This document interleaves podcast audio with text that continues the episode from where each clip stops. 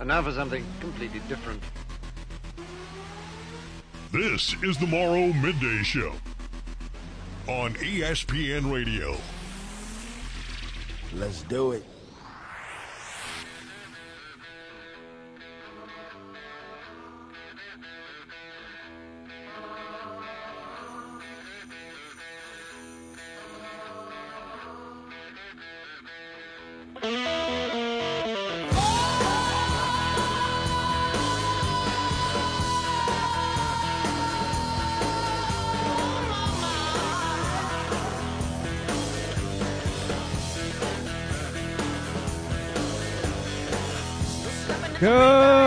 Afternoon and welcome to the Morrow Midday Show with Luke Morrow here on ESPN Radio. With you till 3 on this Wednesday, hoping to get you over the hump and towards the weekend with plenty to do over the next few hours. Coming up, has the Big Ten moved ahead of the SEC? And what's next for the SEC with all of college football's realignment? Plus, what can the Gamecocks do to improve their game day experience? Which first year head coach in the NFL will have the largest impact on their team this year?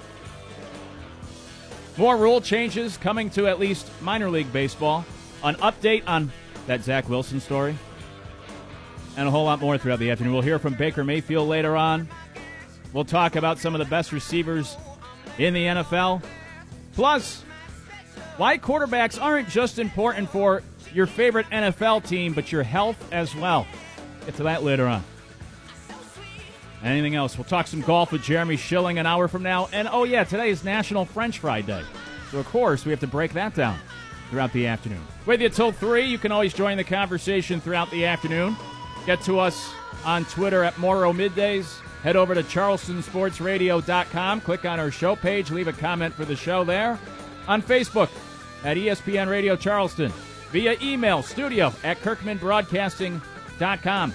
Or you can always text the show, 843 608 1734, or join the conversation on the phones as well, 843 721 9500 to give us a call. With you till 3 on this Wednesday with plenty to do. Trent's actually on this side of the glass, not, not that you can see, anyways. But Trent, let me say hello to you first. Good afternoon. How are you? I'm doing great, Luke. Thank you for allowing me to be in studio Yeah. with you. This is pretty fun. Obviously, we got to train up some young guns uh, behind the glass. So it's good to be here in studio to see the man, the myth, the legend himself work on this side of the glass. It's a beautiful thing, folks. Beautiful thing. Oh yeah, something like that. It's always nice to work with an audience. Let me tell you. And uh, what was it? There was a book we had to read growing up, and um, I think it was Lord of the Flies, and uh, where they get like stranded on an island, and then there's one kid in particular I can't remember his name, but he becomes like the leader of the group. That's become Trent around here because we have all these youngins now in the building, which I love and I appreciate. But uh, yeah, Trent's become the head honcho, and so you're hanging out with me. And on the other side of the glass, we have who is affectionately referred to as Intern Anderson. Right? Interns become like your first name. Pretty much, yeah. Yeah. So you guys held down the fort while I was gone last week. Good to have you. Uh, all three of us now part of the show here today. It's okay because I've we've had the Morrow midday show here for. Um, we're heading towards year number five in just a few weeks, and uh, people still spell my name wrong in the building, and they also get the name of the show wrong pretty frequently. So it's okay uh, to be known as the intern around here, as you affectionately are, because people still don't know my name after almost five years. so welcome aboard to the Morrow Midday Show officially. Obviously, you and Trent worked together last week when I wasn't here, but uh, good to have every. We got a we got a full team working on the Morrow Midday Show. That's how much we. That's how much help we need around here. How much we're processing. Hey, uh, let me start with this. Let's dive right in. The SEC and the Big Ten. We have um, obviously all the moving around in college football, and now it's becoming a debate of has the Big Ten done enough to pass the SEC by? Ryan Clark was debating this with Keyshawn Johnson on ESPN yesterday. Now, of course, keep in mind Keyshawn Johnson played at USC. They're now in the Big Ten. He's had uh, uh, family members play at Ohio State, who, of course, are in the Big Ten. Ryan Clark played in the SEC. So you have two guys on the opposite side of the debate. Here was Ryan Clark's response to the idea from Keyshawn Johnson that the Big Ten's now ahead of the SEC. Here's how, uh, what Ryan Clark said. If we were talking about like the 1970s or the 1980s, you know, in Michigan's heyday or in USC's heyday or when somebody actually cared about Penn State, maybe this argument makes some sense. but it doesn't. Because actually, Oklahoma stays in the college football playoff. They want to come see us. Texas just got Arch Manning. They doling out that money in NIL. They're about to come up, which is why they chose the SEC. And really, we kind of have our pick of the litter. Hey, you know what? Alabama doesn't win the championship this year. Oh my God. Cam Newton goes to Auburn and he wins the championship. oh my goodness. Who played in the championship this year? Was it in two SEC teams? Oh my God. Had those teams ever played before in the national championship? Oh my God, they have. And so it's like everywhere we go, it's SEC, SEC, SEC. And you mentioned Michigan. I remember Michigan had a really good year last year. Michigan was very dominant in the Big Ten. Michigan got curb stumped in the college football playoff. But wait, where was that team from? Oh, wait, the SEC. It is so crazy that you guys are sitting here. Oh, it's just Alabama. No, Florida's won. Auburn's won. But, we but, are always in that thing. Ryan Clark's response to the idea that the Big Ten is now past the SEC by. You know, there's um, Bob Gibson, I think, was the one that said it in baseball a nice baseball catch is like a pretty girl. It's the best one until the next one comes along, something along those lines. You always say, like, wow, that's the greatest catch I've ever seen. Then you'll see another nice catch the next night, say the same thing. Same idea. Like, wow, that's the most beautiful girl I've ever seen. Then another one comes in and you think the same, same thing about her, so on and so forth. It's the recency bias. So, same idea. The Big Ten has made the most recent move, adding USC to UCLA. Do we really think that's enough to suddenly bump them ahead of the SEC after what has actually happened on the football field the last 15 years? If you go back over the last 17 years, last 17 national champions, 12 have come from the SEC. One from the Big Ten. That was Ohio State. They have one of the last 17 college football championships. The SEC has 12. Now, let's be kind and let's give the Big Ten credit for their new members. They're adding USC, UCLA, and if, you know, we'll even be so kind that we'll give them Notre Dame and try to forecast in the future. Add those three schools to the mix. How many national championships has the Big Ten won the last 17 years? still one. Texas has won a title more recently than USC, UCLA, or Notre Dame, and Texas will be joining the SEC. So not only has the SEC been more dominant over the past 17 plus years, but also when you look at the teams coming in and what they've done on a national stage, Texas more recently has won a championship compared to USC or anybody the Big Ten's adding. So do the math. That's 13 SEC titles if we want to include uh, Texas. 13 national championships for the SEC compared to one for the Big Ten in the last 18 years. It's not. It's no conversation. no debate. Georgia and Alabama are two of the top three favorites this year, both out of the SEC. As Ryan Clark mentioned, Michigan, yeah, they got to the playoff last year, then was blown out by an SEC team. Oklahoma has the most playoff appearances of these four teams that are on the move. They're going to the SEC. UCLA is the worst by far of these four teams on the move. They're going to the Big Ten. And obviously, the conversation is always about football. We only focus on football, but if we want to consider all sports as well, in baseball, the SEC has now won, what, three straight titles? And they're adding Texas. The Big Ten hasn't won a national championship in baseball since 1966. In basketball, the Big Ten hasn't won a championship since Michigan State surprised everybody on what will be 23 years ago by the time we get to next March Madness. The SEC has four championships in college basketball to the Big Ten's one in the last three decades. The SEC was already clearly the best conference in football. And if we want to compare them to the Big Ten, they've been better in baseball. They've even been better in terms of winning championships in basketball in the last few decades. Football, it's no debate. The SEC has been the best conference in football for a long, long time and far superior to the Big Ten. The Big Ten offers up Ohio State, and that's about it. If you remove Ohio State from the Big Ten, they're a little bit like the ACC. They have more depth, more talented teams. Michigan got to the playoff last year, but nobody that can seriously compete for a national championship outside of Ohio State. And after this past championship, which, as Ryan Clark mentioned, was two SEC teams, do we think that simply just by adding UCLA and USC that that puts the Big Ten on top of the SEC, ignoring the fact that the SEC will be adding Oklahoma and Texas? Does USC and UCLA suddenly make them that much better? because I'd rather have the combination of Oklahoma and Texas than the combination of USC and UCLA coming to my conference. I think USC may be the best of those four teams in the next, let's say, decade because of Lincoln Riley, but I think UCLA clearly, by far, will be the worst. I'll take the two schools in the middle and what they bring to the table than USC and UCLA. Speaking of the moving around in college football, Nick Saban did a podcast yesterday, and this is getting a lot of run. Nick Saban was talking about uh, realignment. He said that these power conferences are here to stay. I would assume so. That's not really breaking news. But here is Nick Saban's comments yesterday about uh, the impact it's having on college football moving forward, all this moving around right now in college football. My biggest concern is competitive balance. You know, the NFL, which I was involved in for eight years, every rule that they have is to create competitive balance. And if they could have every team go eight and eight, so at the end of the season, every team was playing their last game to get in the playoffs, they would be ecstatic. All right, because how much fan interest does that create? You know, how, how much TV ratings and all the things that go into all these things um, does that create? We don't have any guardrails on what we're doing right now. All right, so um, we have no restrictions on who can do what. Some people are going to be capable of doing certain things, other people are not going to be capable. But the, the, the bottom line is, is we'll lose competitive balance, which everything we've always done in college football is to maintain competitive balance. Same scholarship, everybody had to play by the same rules, and whether it was recruiting or whatever. All right, so um, right now that that's not that that's not how it is. All right, so if that's the case, you're going to create more haves and more have-nots. Therefore, there'll be less good games. Nick Saban yesterday talking about the current shape of college football. I agree with just about everything he said, including that last part, the haves and the have-nots. I think college football could trend in a direction in all of this if we aren't there already.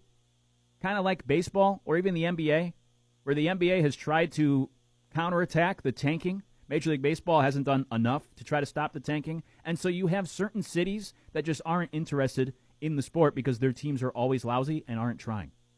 The ideal situation for any of these sports, which is what Nick was mentioning about the NFL, and the NFL does this better than anybody, is that every city and their fan base believes that their team can do something special that year. And so they're all invested and they're all interested. The NBA has failed at this. Major League Baseball certainly has failed at this. And the problem with Major League Baseball is the season is so long that when you have a team that either starts to crater and fall apart, or you have a team that's just not very competitive that year, it is such a long year to have a city, a fan base, a team be disinterested. And for college football, we may head in that direction with the haves and the have nots, with the two power conferences. If you're a fan of another school, if we aren't already in this situation, right, why should you care so much? again, we're probably already there. The champion usually just comes from the SEC. Alabama's so dominant. It's what we've been we've been complaining about in college football that it's it's too um, obvious, it's too predictable. If you're a fan of only about ten schools, you have a realistic chance of competing for a national championship. The other 120 fan bases, it's like, all right, hopefully we go to a bowl, which nobody cares about anymore. But we're further creating that divide in college football with these moves moving forward. However, with that said, I disagree with Nick in terms of the competitive balance. The NFL has done a great job creating that competitive balance. College football has never really cared about it. What Saban said was true about scholarships. That's always been even. You always play by the same rules, essentially. But the NFL, right, whether it's the waiver wire, the draft order, the scheduling, they always make it more difficult on the better teams and easier on the bad teams to try to keep them all in the middle of the league, in the middle class. You try to knock down the high class teams, try to raise up the, the low class and get them all on the same level. College football's not like that. Nick Saban controls his own schedule. He gets whatever recruits he wants. They haven't gone on the road, right, out of the conference to another team's campus in over a decade. Uh, you control your own schedule, as I said. The SEC dominates the, the conversation with the playoff. There's nothing that's done in college football to try to curb the dynasties. In fact, college football is built to help out the dynasties. College football has always been about dynasties. The NFL is what makes the Patriots so impressive because it's hard to have sustained success in the NFL. But with Nick Saban's comments yesterday talking about, you know, this is uh, the future of the sport, these mega conferences aren't going to go away. At the same time, we also had this report from Matt Hayes of Saturday Down South, who said SEC sources claim to want to end conference expansion and keep the SEC at these 16 teams moving forward. The quote was We're positioned at 16 teams for a robust future. The need just isn't there. That was the source. And I don't blame him for having this idea that the SEC should be set now with 16 teams. The TV contract is set with ESPN. It kicks in two football seasons from now, and it runs for a decade, taking us to 2034. So with the TV contract set, there's no need to make any sort of changes for the SEC until about 2034. They're locked in with a $3 billion TV deal over that 10 year run. Why would you want to divide that up with even more programs? Right now, you take that $3 billion, you split it up amongst the 16 teams. But if they add a few more teams to the conference, the TV contract probably isn't going to change. So then you'd be splitting up the $3 billion, say, amongst 20 teams. Just doesn't make sense for the teams already in the SEC. They don't want to split it up more ways. We talk a lot about greed in these conversations, whether it was Dana White yesterday or the golfers in the LIV Golf Tour or these athletes that demand big contracts, Freddie Freeman. We're all greedy. And the SEC, greedy as well, I'm sure. That's why they added Oklahoma and Texas. But greedy in the sense that now they don't want to split that pie in further ways. The SEC doesn't want more teams. They don't need more teams. They're doing just fine. They're the best conference in football. They really didn't need Texas and Oklahoma. But that was a big get to add those two. They're the best conference in the sport. They're making plenty of money. They've already added now Texas and Oklahoma, two more big brands. They don't want to split the money more ways. You know, I just spent last week in my home state of Connecticut.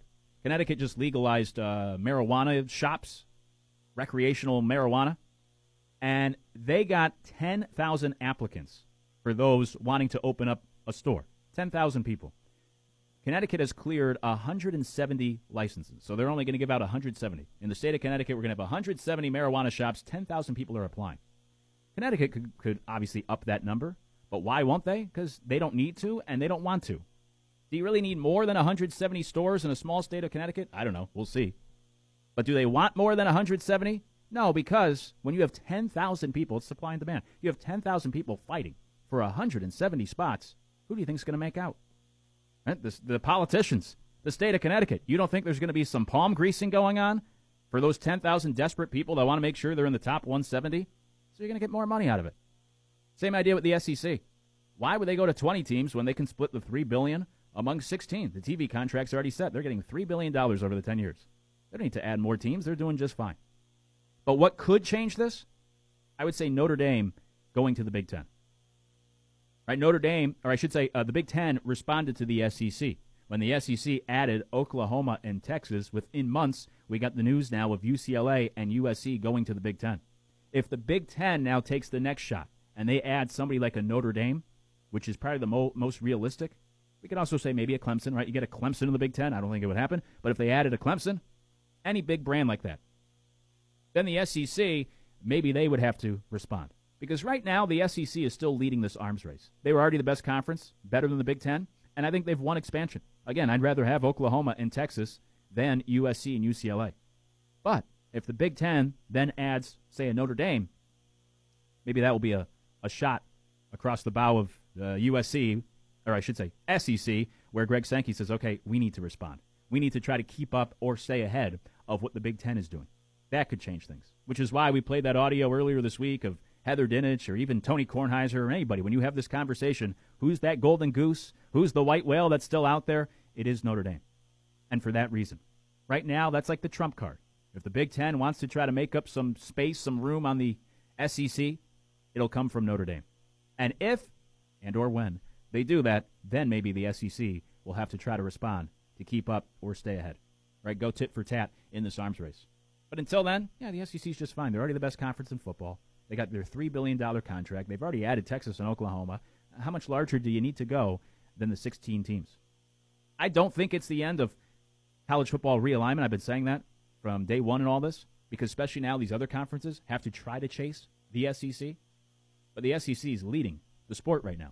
So they can, at least for the time being, sit back a little bit and relax. And as the others draw maybe a little bit closer, then they can respond and make a move. But in the meantime, they don't have to sweat it out too much. At least not until, say, a Notre Dame joins the Big Ten or they get some other big fish in this conversation. Right now, the SEC, they're doing just fine. When we come back, what can the Gamecocks do to try to improve their game day experience? We'll get to that next. Morrow Midday Show right here on ESPN Radio. Spend lunch with Luke. Attention campers, lunch has been canceled today due to lack of hustle. Deal with it. On the Morrow Midday Show.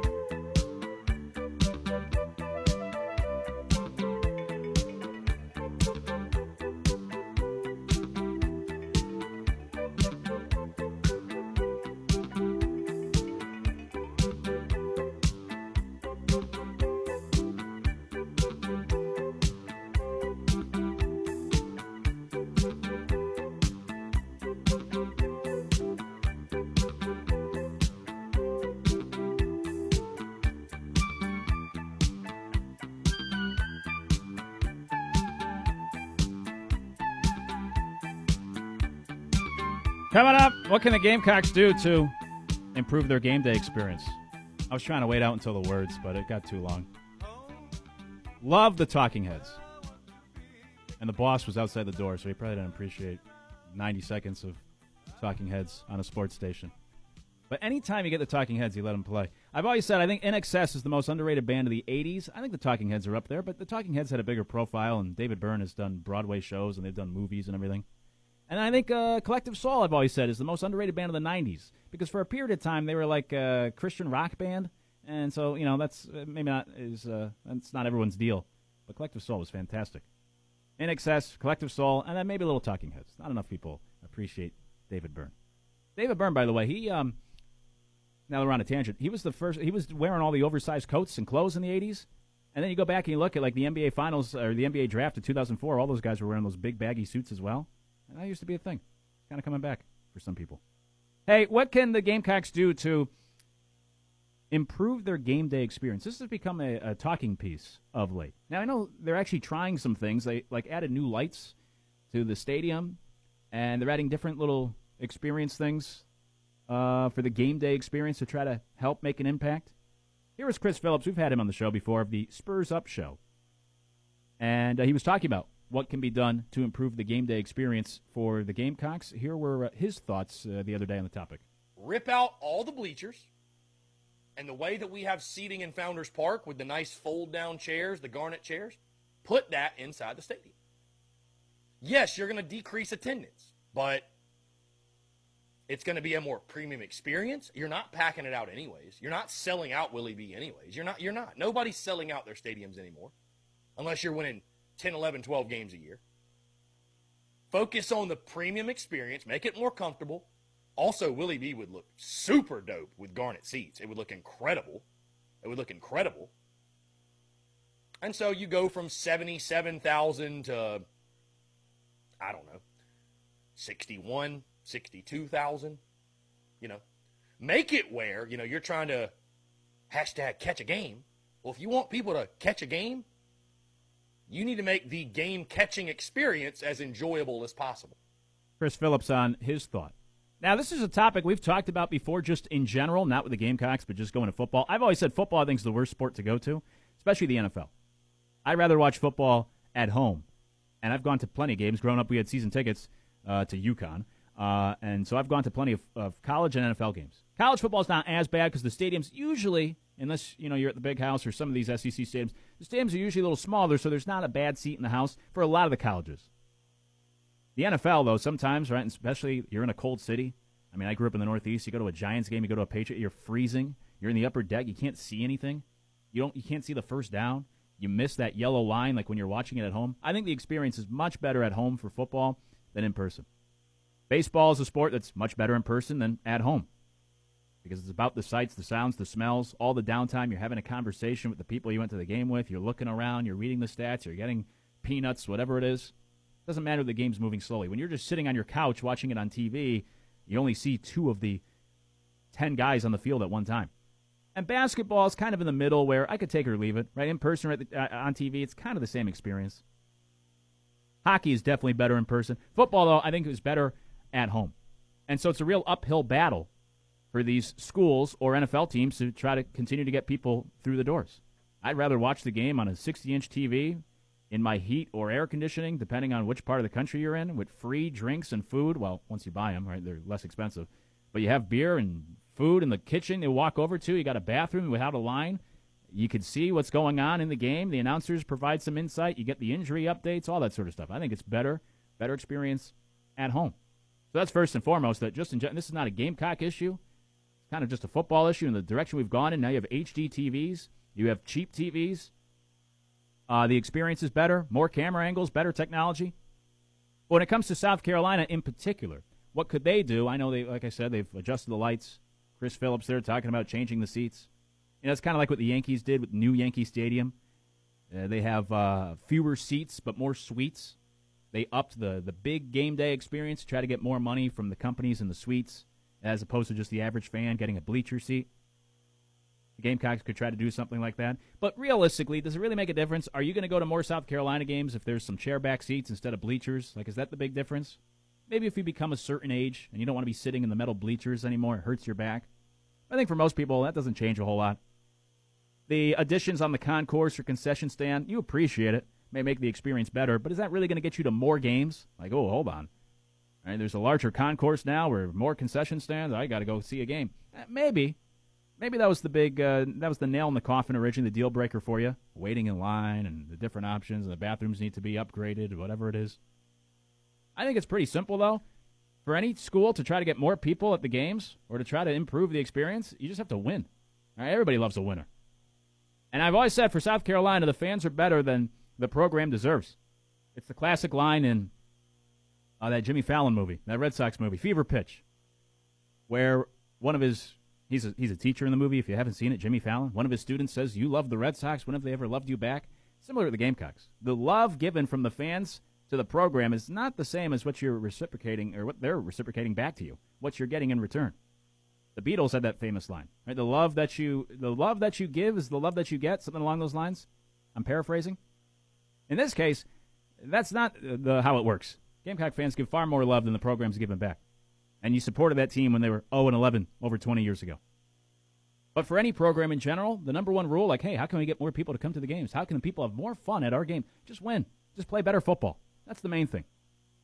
And when you're not a very good team, people are far less interested. And when you're competing for either a national championship or, you know, your conference, people are, of course, going to be more invested. It's simple. If you go back and look at the top attendance in college football last year, Michigan was number one. Uh, they had their best season in years. Now, Penn State was number two.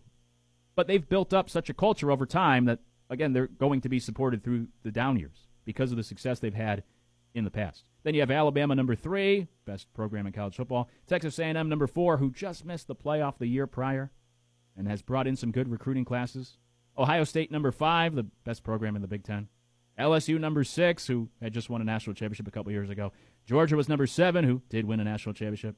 Texas number eight is an outlier in the sense that they haven't been very good for a long time, but they did win a national championship 15 years ago, and they're one of the bigger brands in college football. Tennessee number nine, you could put them in the same boat as South Carolina, but also remember about 24 years ago they won a national championship. And then Nebraska number 10, which, again, Nebraska, you may be surprised. How are they top 10? What a great fan base they have. But at one time, back in the 90s, they were one of the top programs in all of college football. And that resonates and that stays with you. The top 10 programs in terms of attendance have all won a national championship within, what, the last 30 years? Uh, I don't think it's some sort of coincidence. Most of them within the last 20, 25 years. Just win, right? As Al Davis said, just win, baby. That's all you need. You can improve the lights. You can widen the concourse, add more concession stands. That's all appreciated. There's no negative to that. People aren't going to be upset at those additions. But is it really going to impact your Saturday? Like, hey, the Gamecocks lost, but those lights were really cool. Do you really care? Is it really going to draw more people in? The easiest way to do it is just simply by winning. And for Shane Beamer and the Gamecocks with their building, yeah, you hope more wins are going to come. It's an exciting time right now for a South Carolina fan. That may get you out this season. But once the team, or I should say, if the team, not once, but say the team begins maybe like last year, didn't they start one and four in SEC play? And then some of your hype or excitement may dissipate a little bit. Maybe you don't go to every game the rest of the way at that point. Everybody loves a winner. Uh, just win. You'll get more people there. People will enjoy their experiences more. That's the easiest solution. It's not easy to win more, but it's the easiest way to get more people at your games or invested in your program. Attendance is down across the board in college football year after year after year. It's been going down every year for the past decade uh, because, again, I go back to my original point in this whole conversation. I prefer just watching the game at home than I do in person.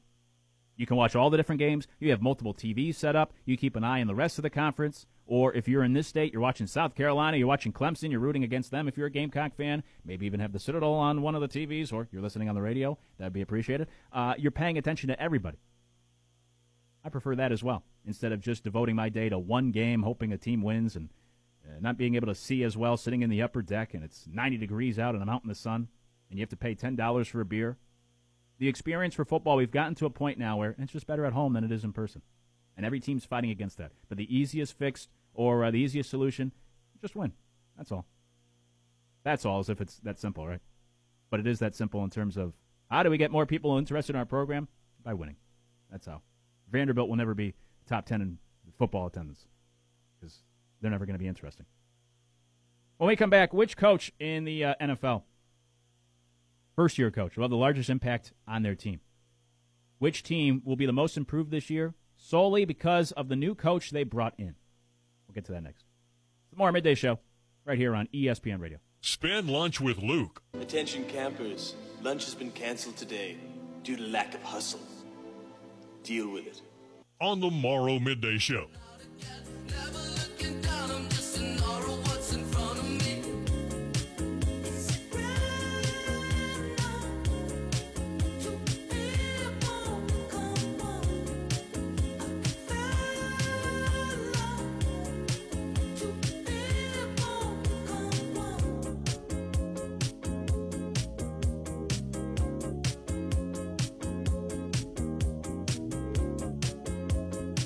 Coming up, which first year head coach in the NFL will have the largest impact on their team? We'll get to that on the Morrow Midday Show with Luke Morrow on ESPN Radio. You know, that Talking Head song coming back last segment reminds me of Crazy Stupid Love all the time with uh, Steve Carell when he's mowing the lawn.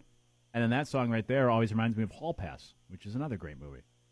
Speaking of movies, I went and I saw the new Top Gun last week.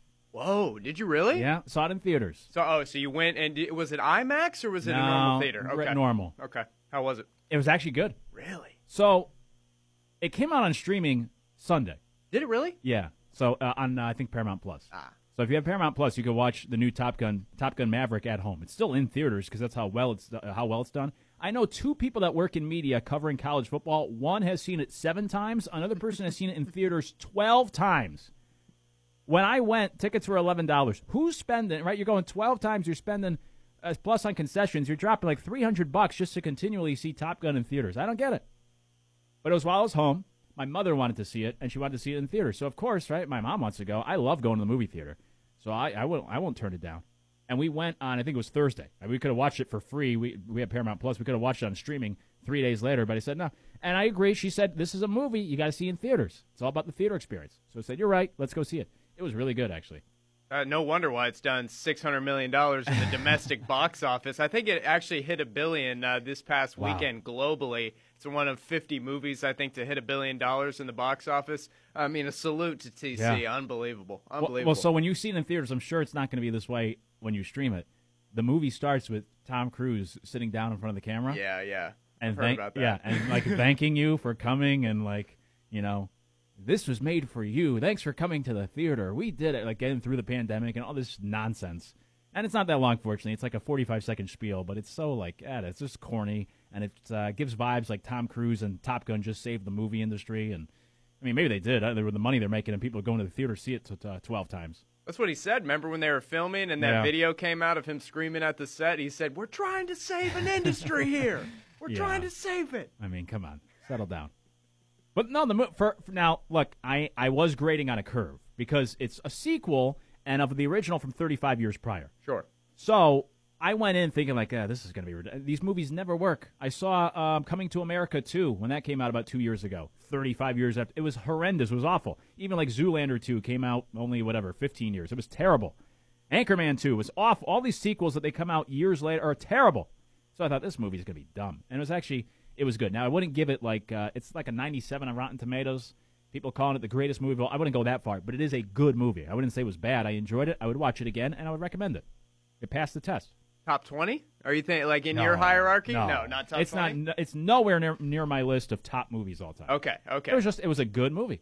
You're a movie savant, so this Ah, is, you know, yeah. a stamp of approval here that you can go see it in theaters Yes. because you and I were both, you know, a little skeptical Yeah. about the movie because everybody was going to see Yeah. it. So it kind of it's like betting. Everybody's going to see it. You fade the other way. You don't see it, but uh, you you know you bit the bullet and it turned out to be pretty good. I have an older cousin, right? She's a mother. She's in her 40s. She cried when she saw the movie. So I said, I mean, come on, what, what are we doing here? This is the type of reactions we're getting from the new uh, Tom Cruise movie. That's why I said I can't, just out of spite, I can't see this in theaters. This is ridiculous. But I'm actually glad I did. It was good. Now, here's my question. When I went, it was a small, there was only, we were like two of seven people in there. Okay. There was one person, though, that did, I've heard about this a lot with the showings at other theaters, clapped at the end of the movie. Oh, stop. What do you think of those that go to a movie theater? They enjoy the experience so much that they clap at the screen when the movie's over. That's like clapping when the airplane lands. Yes. Like once you once you get into your destination, everybody's like, "Woo, we made it!" No, we don't need to do anything like that, and you don't need to clap at the end of the movie. I'm sorry, is the director here? Is Tom Cruise Right. here? He might have been on the screen telling you thank you wh- while you came to the movie, but he's not here. Who are you clapping for? I never have understood that. But I mean, to each his own, I guess. If you want to clap, you can clap, but I think it's very strange. It is strange. I would never do it. But yeah, I mean, if you enjoyed the experience that much, you want to clap, all right, go ahead. I'm not going to try to fight against your happiness. Flight isn't as bad because A, it means you got there safely, right? That's most True. important. And B, at least like the staff and the pilots are actually on the plane. If Tom Cruise was like by the projector in the back and he could see that you're clapping, yeah, absolutely. That's one thing. But I like to think that when three o'clock rolls around and we sign off the air, a lot of people in the low country are driving around clapping at the radios. I believe so. I think. Yeah. I mean, I clap almost every Yeah. single time we finish a show, and I would assume people would be clapping after you get off the air because it is riveting sports Yeah, talk day in and day out. Just like at the end of Top Gun, people are clapping for themselves. Same idea when the Morrow Midday Show ends. Last thing on the movie experience. I don't want to put anybody on blast because I love my mother very much. But I went to the theater twice last week. I went once with my brothers. We have a real, we love going to the movies, my brothers and I. We didn't really go to movies a lot growing up, so I think it was one of those like the forbidden fruit. It was such a it was a special experience when we did get to go, which were usually only birthday parties. We didn't go to the theaters a lot. I don't know why. Uh, we go a lot now. So whenever my brothers and I get together and I'm back home, we always pick out a movie we want to go see. So we went to the movie theater, and whenever I go to a movie, I always like to get candy. I get an icy. I get popcorn. I, I, I spend more money at the concession stand than on the ticket. When I went with my mother last week, and again, not to throw anybody under the bus, we brought waters and we brought our own. We had this chocolate popcorn that was delicious. but she packed the bag of chocolate popcorn, and there's nobody at these theaters that you walk right in. No one's Right. checking. You don't have to hide it. So we went in with the waters and the and the popped uh, and the popcorn.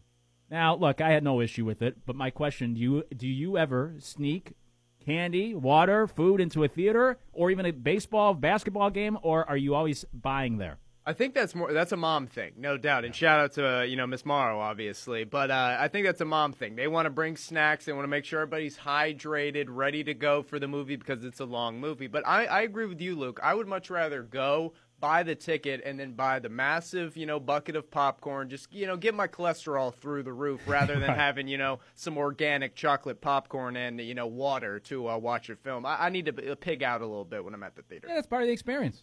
I got to get that icy. That's the only time I ever have uh, an icy is when I go to the theater.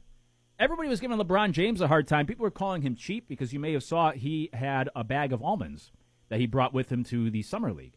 I don't think that was a cheapness thing. I think that was more of a health thing. I'm sure they don't sell almonds at the concession stand at the summer league, but people were saying, "Look at this billionaire." And I'm sure they were just joking. They weren't being serious. But the idea of look at this billionaire bringing his own snacks. He doesn't want to pay at the summer league game. I think it was more out of uh, being health conscious. But hey, if LeBron can do it, then I guess you too can pack your own little snacks to bring with you to the movie theater. All right, we've, we've used up most of the time talking about that. But quickly, let me get to this. Which coach is going to have the largest impact on their new team in the NFL just by simply being hired? If you run through the first year head coaches, Chicago, I think that's a downgrade for reasons I've said throughout the offseason. I want an offensive coach for my young quarterback, not a first time defensive coach. Denver, I think it's more about Russell Wilson, not Nathaniel Hackett. Houston, uh, I mean, uh, what upgrade? Uh, Culley to Lovie Smith, uh, you're kind of like looking in a mirror there, uh, and they're not going to be any better.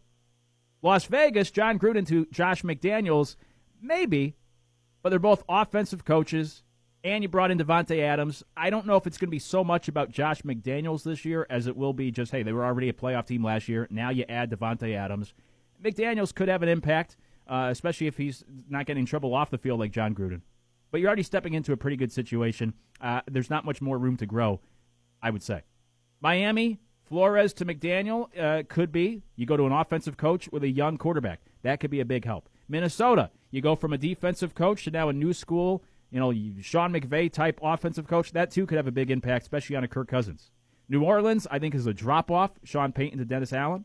The Giants could be intriguing. Joe Judge to Brian Daboll, who tries to save Daniel Jones. And Tampa Bay, I think, is a drop off. Arians to Todd Bowles. It's also kind of a lateral move because it seems like Tom Brady and Byron Leftwich run the show there, anyways. I don't think Todd Bowles will really impact Tom Brady, but I wouldn't include that one. I would say the Giants are up there, Minnesota's up there, Miami's up there, but there's one I haven't mentioned yet because I think it's the answer, and I think it's Jacksonville. You go from Urban Meyer, who was a clown show and uh, couldn't even make it one full season, to Doug Pederson. Now, Doug Pederson, I don't think he's the greatest coach in the league, but he has won a Super Bowl, and at least he's an adult in the room. And I think that's the biggest thing for Trevor Lawrence. You have a young quarterback who's supposed to be like the next Peyton Manning. And last year, let's be honest, was a bit of a disaster for Trevor, but the entire organization. He did not play well. He was bottom three in starting quarterbacks a year ago. He has to be a lot better already. And I think Doug Pederson is a big help for Trevor Lawrence. And that's the most important player probably in Jaguars history. So I think this is a big move. To go from Urban, who's learning on the fly, has never done it before, was a disaster, to a guy who's played the position, has coached the position, has won a Super Bowl as a head coach, knows what it takes to win with young quarterbacks. I think Doug Pederson, simply by showing up, has the biggest impact on his team this year. Other teams, maybe more about the players. Maybe they're already good teams, but I think Doug Pederson will have the biggest impact of any of the coaches hired for Jacksonville this year. Here was his quarterback, Trevor Lawrence. He went on the herd this week on Fox Sports and was talking about so far his relationship with his new coach, Doug Pederson. Kind of the way he looks at the game. Um, obviously, that the experience he's had playing quarterback in the NFL, um, being a head coach, offensive coordinator, all those things, winning a Super Bowl as a player and a coach. You look at all that, and you know his resume speaks for itself. But then just seeing the way he carries himself, the way he treats people, I think the way he leads, I think we're similar just our demeanors, our personality. Um, doesn't get too high or too low. I think yeah. that's really important to have if you're going to be a really good head coach, especially in the NFL. Um, so I, it's been great getting to know him. I think he's done a great job just planning out our off season. You know, there was a lot of changes we needed to make, and I think he's made those. He's put together a great plan of progressing our team offensively and defensively. So now that we're ready going into camp, um, I think he's done a great job. So I'm excited. And then not only him, just having Coach McCoy, Press Taylor, Jim Bob Cooter, um, all those guys to, to pull from that have all that are all offensive minds that have called plays before, and um, seeing everybody work together and just being able to soak all that up has been awesome. Trevor Lawrence talking about his new coaching staff. That last part is important as well because not only was Urban Meyer inexperienced, his entire staff, well, he had a couple of experienced offensive coordinators, but the rest of the staff was pretty inexperienced as well. So not only do you get Doug Pederson, but you just get coaches that are more experienced, right? Like Charlie Strong was the assistant head coach for Urban Meyer. He had never coached in the NFL before. He was a college guy just like Urban. So I think the move to Doug Pederson has the biggest impact. Doug may not have the highest ceiling of all the coaches hired, but I think the gap between Urban Meyer and Doug Pederson at the NFL level, because Urban is one of the top three best college coaches we've had. But at the NFL level, the gap between Urban and Doug Pederson, I think, is larger than any of these other changes. The ceiling may be higher for McDaniel, O'Connell, and uh, even a Josh McDaniels, um, even maybe, maybe a Brian Daboll. I don't know. But I think the gap is the largest when you go from Urban Meyer to Doug Pederson, That's the largest upgrade that you can have just because of how low the floor was with Urban last year, and especially the young quarterback Trevor Lawrence. We'll wrap up hour one next. It's the Morrow Midday Show on ESPN Radio. Spend lunch with Luke. Attention campers, lunch has been canceled today due to lack of hustle. Deal with it. On the Morrow Midday Show.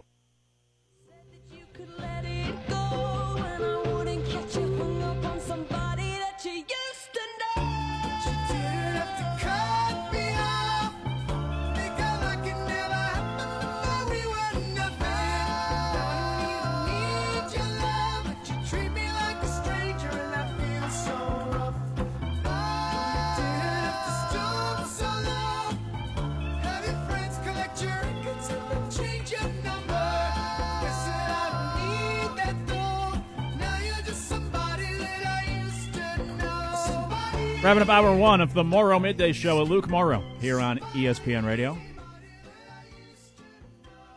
Has has uh, Gotye Has he officially become a one-hit wonder? This is. I don't think he's had a song since this, right? Oh yeah, Yeah, yeah, One yeah. Hit He's a one hit wonder. Yeah. Yeah, we're waiting for that follow-up. That came out like a decade ago. That's a great song. Hey, on Twitter, you can always get to us at Morrow Middays. Jeremiah's asked if Urban is in your top three of college coaches. Who are your other two? I think you got to go if we're talking all time. And I threw out that number just kind of off the top of my head, but I do think I would pr- probably put Urban third. And I think Nick Saban. I've always said Nick Saban to me is the greatest college football coach of all time. And then I probably put Bear Bryant number two. I think I go with two Alabama guys. Then I think I put say uh, uh, Urban Meyer three. If we're talking all time, I said that kind of uh, just off the top of my head, but if I actually sat down and think about it, I still think I would probably put Urban number three. I do think, right, he's become a little bit of a punching bag of late, but he's a tremendous college football coach in terms of winning and losing. And he's done it at every program, and he did it right away. And he won a national championship at multiple programs and big time conferences. I think Saban is number one all time. And I guess you could put Bear Bryant too. Maybe Urban three. Coming up, we'll talk golf with Jeremy Schilling. And later on this afternoon, we'll hear from Baker Mayfield. Plus, why quarterbacks, we were just talking about Trevor Lawrence. Speaking of quarterbacks, why uh, they only, not only are they so important to your team, but apparently to your health as well. We'll get to that later on. Hour two coming up next.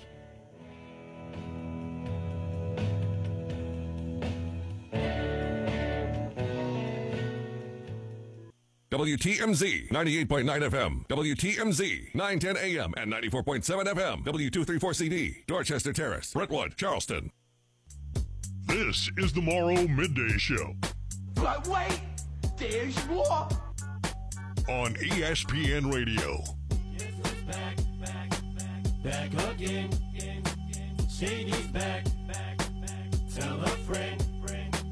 Guess who's back? Guess who's back? Guess who's back? Guess who's back? Guess who's back? Guess who's back? Guess who's back?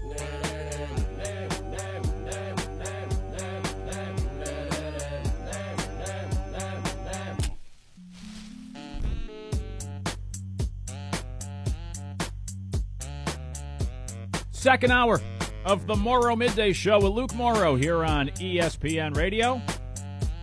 We'll talk some golf in just a moment, as we always do this time each and every week with Jeremy Schilling. Get to that coming up. Plus Tiger Woods' comments, and I'll uh, relate it to Clemson and what's going on in college football. We'll do that a little bit later on. But don't forget, our summer golf tour continues. In fact, next week is the final week. Summer's already ending. How about that? Next week, it's the plantation course at Edisto. So, last opportunity. If you haven't been cashing in all summer long with our golf tour, you have one more chance. Monday at 8 a.m., foursomes will go on sale for the plantation course at Edisto for $98.9, $98.90.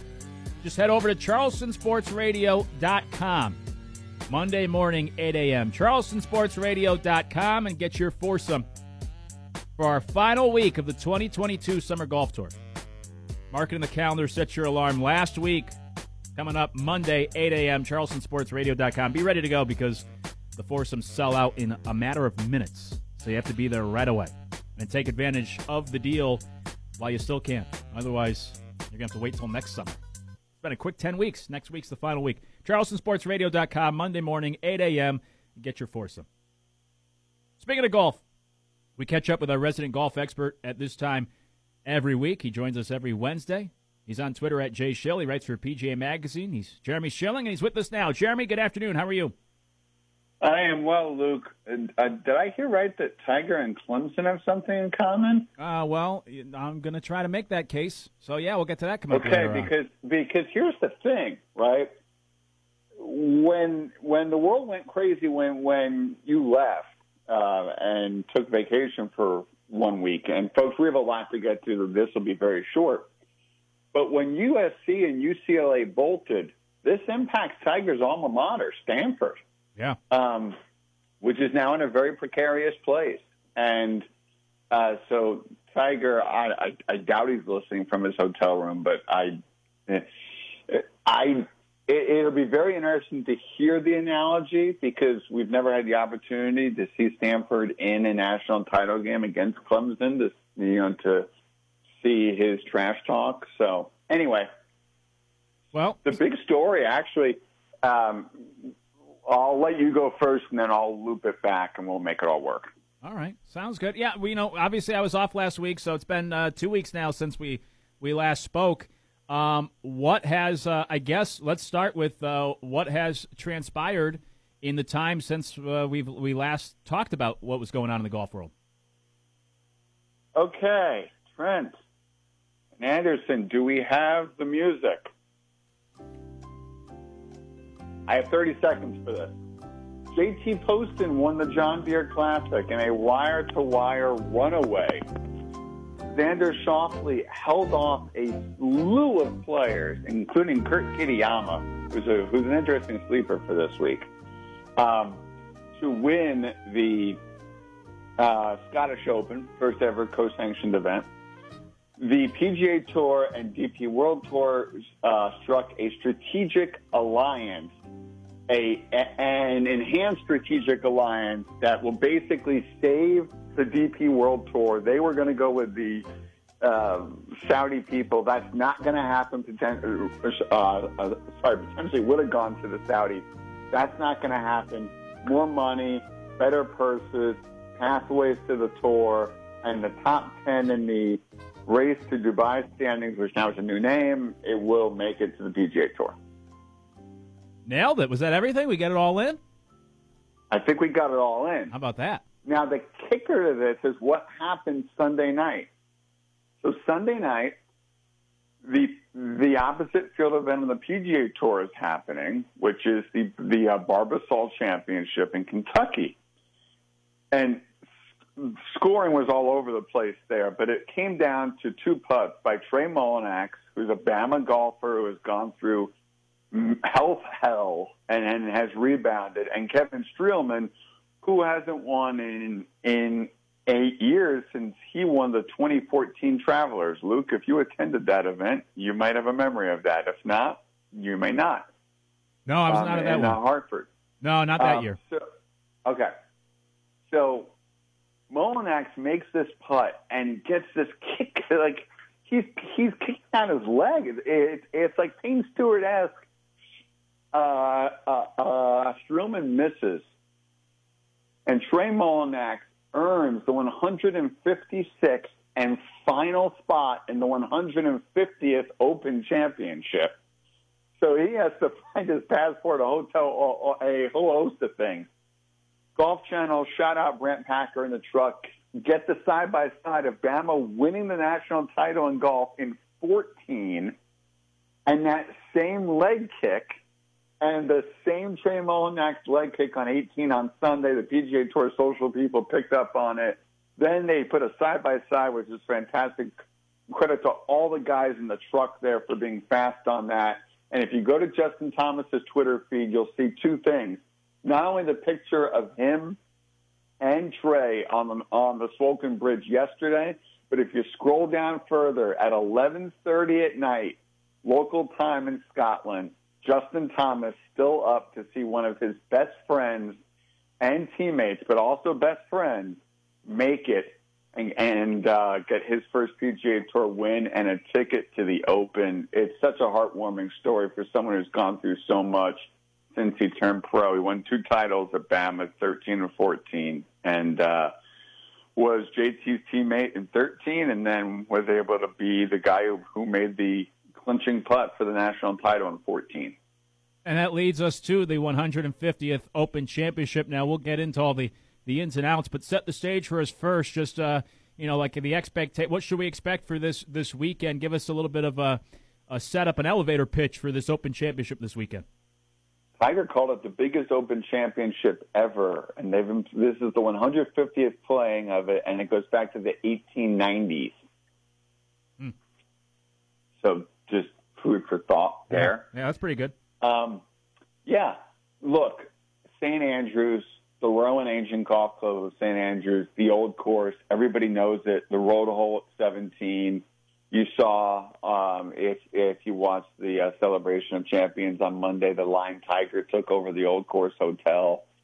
Um, that's the line, by the way. Rory tried to go further right, and he hit somebody's room. And there's actually warnings if you're staying in that hotel or the Jigger Inn Bar or any of the other establishments there to be wary of balls that could come wayward because the right side is the better line, the road hole, the road hole bunker, all that jazz.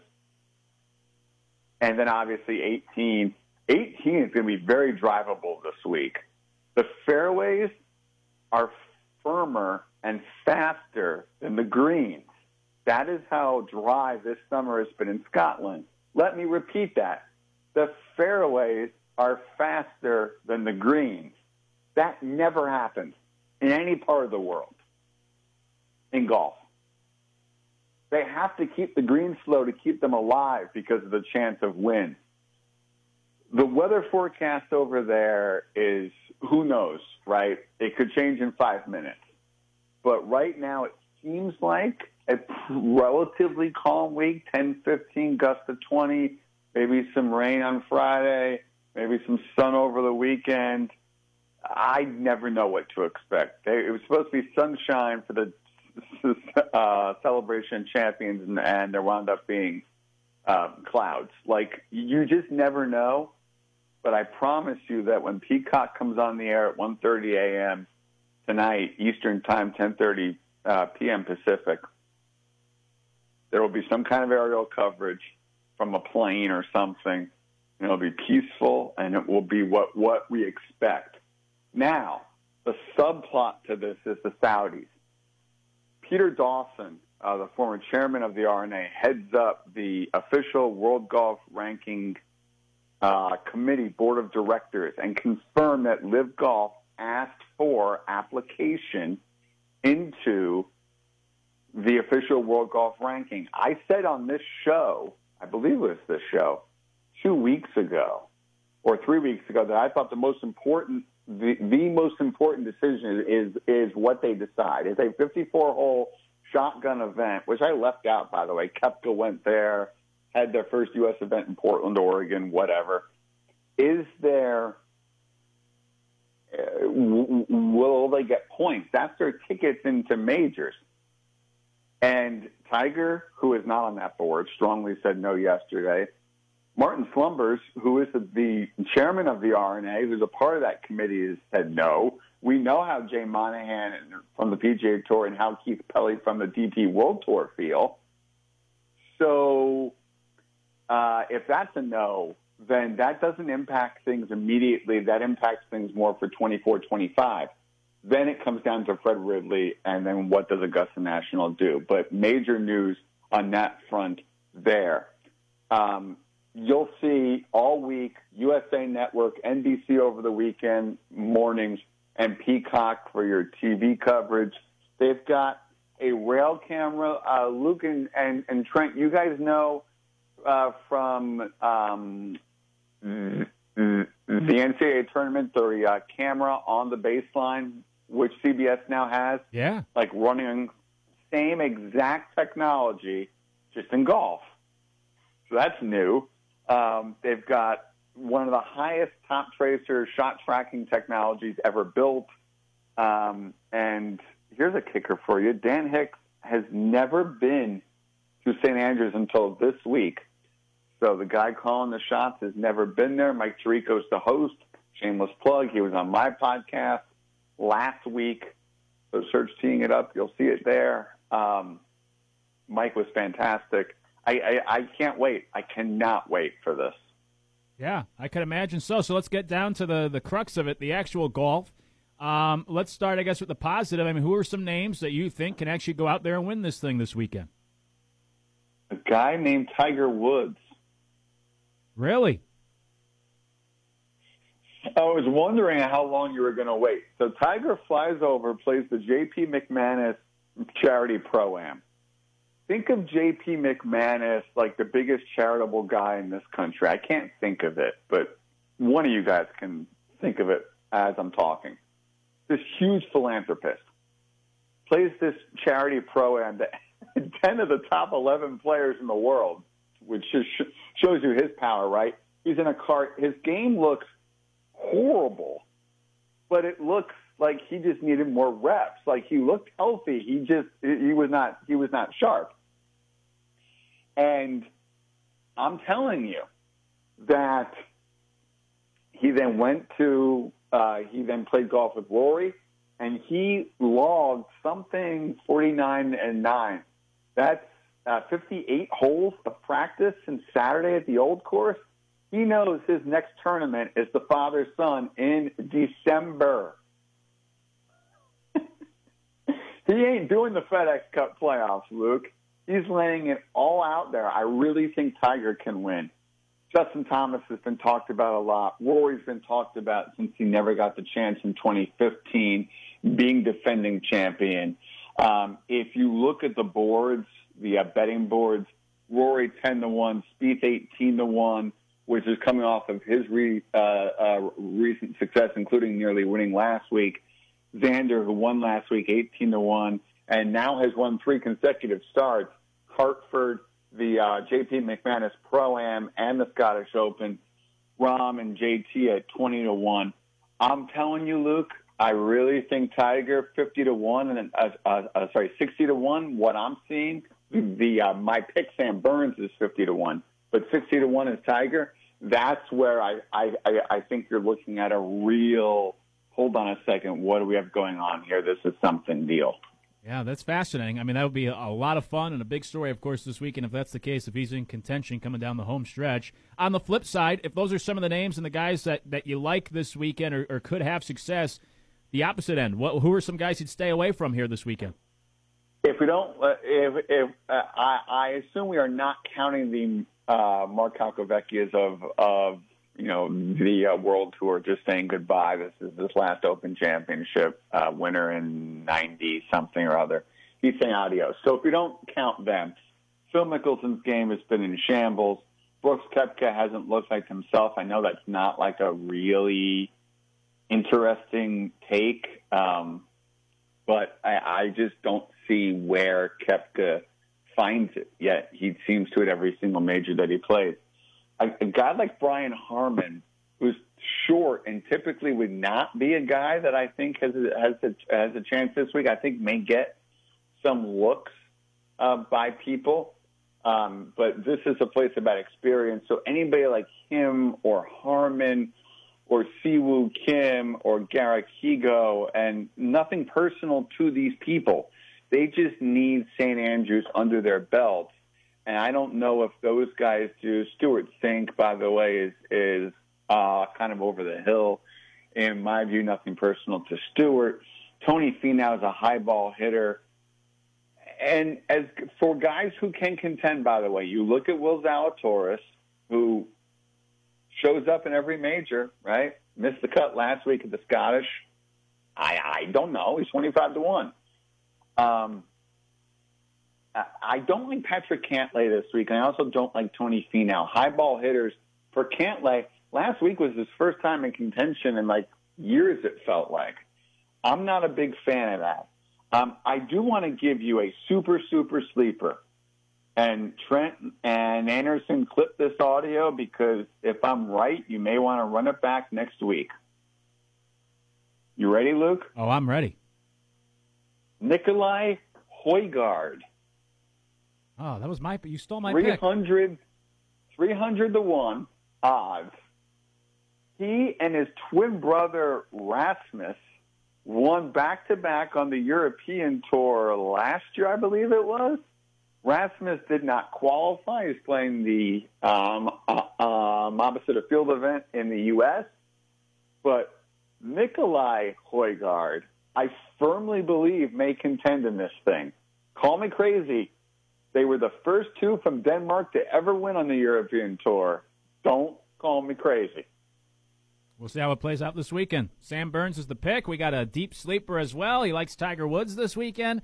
Our resident golf expert, Jeremy Schilling, on Twitter at jschill, writes for PJ Magazine. I know you're excited for uh, uh, what's going to transpire here these next couple of days with uh, with this major, the Open Championship. But uh, how, before we let you go, as a Jets fan, how disappointed were you that Zach Wilson stole the headlines the week of the Open Championship? Okay. Uh, first of all, I think his twin brother Rasmus wins the uh, um, opposite field uh, event on the PGA Tour, which is the uh, excuse me, Barracuda Championship. I will finally be able to say that event in like 2028. Second of all, what did Zach Wilson do? I kept seeing headlines, never clicked on any of them. What happened? Wow, really? You ignored the story? Yeah. Oh, well, go look it up for yourself. It's fresh out of American Pie. It's a great tale about your your team's quarterback. Oh, that story. That story. Yeah. Yeah. no, no, not headlines in my world. I thought that we were talking about like, you know, how like Lamar Jackson bulked up, you know, and like, you know, Zach Wilson, you know, he apparently bulked up before camp and stuff. So that's where I thought you were going. I did not, I did see that. Yes. That's in a completely different world. Um, and, and, and, and, and what's the Clemson Tiger thing? Or is that a tease for the next, uh, you know, thing after, after the break? Yeah, you're going to have to tune in to find out. What the tease is, it's, it's, it's really just that the Clemson, their nickname is is the Tigers, and so is Tiger Woods. That's really it. That's all it is. but that's how you leave the people on the edge of their seat. They wonder, wait, what's the connection? And then you, you let them down. And this is where Trent uh, sends me a text later. Teasers, man, you got to do them in radio. Teasers. Absolutely, that's right. Keep people. leave, uh, leave you hanging. that's Thanks, right. guys. Appreciate Ha- it. Um, have a great week and enjoy the 150th Open Championship. One five oh. That's right. Looking forward to it. He's Jeremy Schilling. We'll break it down with him next week. Our resident golf expert on Twitter at JShill. And uh, we'll pay off that tease when we come back. Tiger Woods spoke out about the golfers. Zach Wilson did bulk up, by the way. He just happened to do it with his uh, mother's best friend. when we come back, uh, Tiger Woods with his comments on the latest in the golf world. It's the Morrow Midday Show right here on ESPN Radio. Spend lunch with Luke. Attention campers, lunch has been canceled today due to lack of hustle. Deal with it. on the Morrow Midday Show.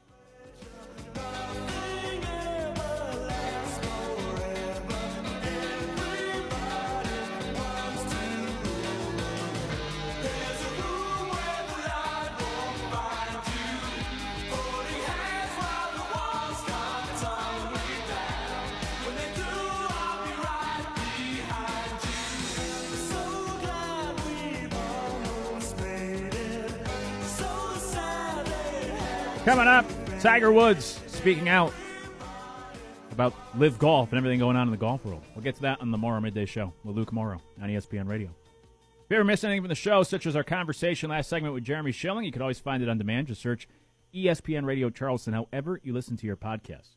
And the podcasts are available online at charlestonsportsradio.com as well. Just click on our show page. Here was Tiger Woods yesterday in his press conference talking about the latest. I believe these are the first comments we've gotten on Tiger with the LIV Golf Tour and everything else going on. Here's what Tiger had to say about uh, the latest shape of uh, of the golf world yesterday. these players are doing for you know guaranteed money. Um, wh- what is the incentive to practice? What is the incentive to go out there and earn it in the dirt? Um, you're just getting paid a lot of money up front and playing a few events and playing 54 holes. They're trying to, you know, playing blaring music and have all these um, atmospheres that are different. I, I- just don't see how you know I have 54 holes. I you know I, I can understand 54 holes is almost like a mandate when you get to the senior tour. The guys are a little bit older and a little more banged up, but you know when you're at a young age and some of these kids, there really are kids, you know, who have gone from amateur golf in into that organization. Um, 72 hole tests, you know, are, are part of it. I mean, we used to have 36 hole playoffs for major championships. You know, that's that's how it used to be. Um, 18 hole U.S. Open playoffs. You know, that's. Um, I just don't see how that, that move is, is positive in the in the long term. Tiger Woods yesterday with his thoughts on LIV Golf. Now, I always say, and we could use this with Saban in the first hour, la- uh, last hour, the first hour of the show, first segment this afternoon with Saban's comments.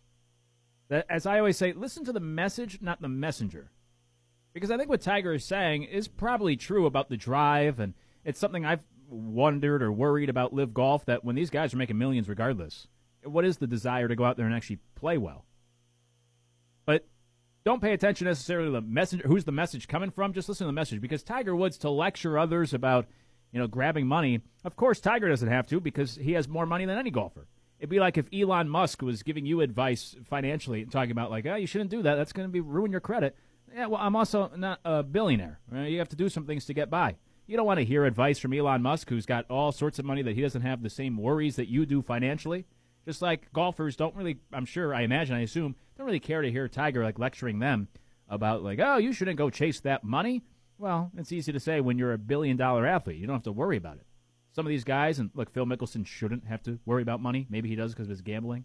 Some of the other guys are a little bit younger and are chasing that payday where you set yourself up for generational wealth and to work less moving forward and retire early. It's easy to, to say it if you're Tiger that, yeah, you don't have to worry about the money. But I think Tiger's right about the drive. It's what I've said with my concern. I think golf, through all of this, is becoming a lot like college sports in three areas. Number one, what we always loved about college sports, it almost became a cliche, but people always say, right? In the NBA, they're, they're playing for money. In college basketball, they're playing for the love of the game. And they would play harder in college basketball. They leave it all on the line compared to the NBA, where it can become very monotonous throughout the regular season.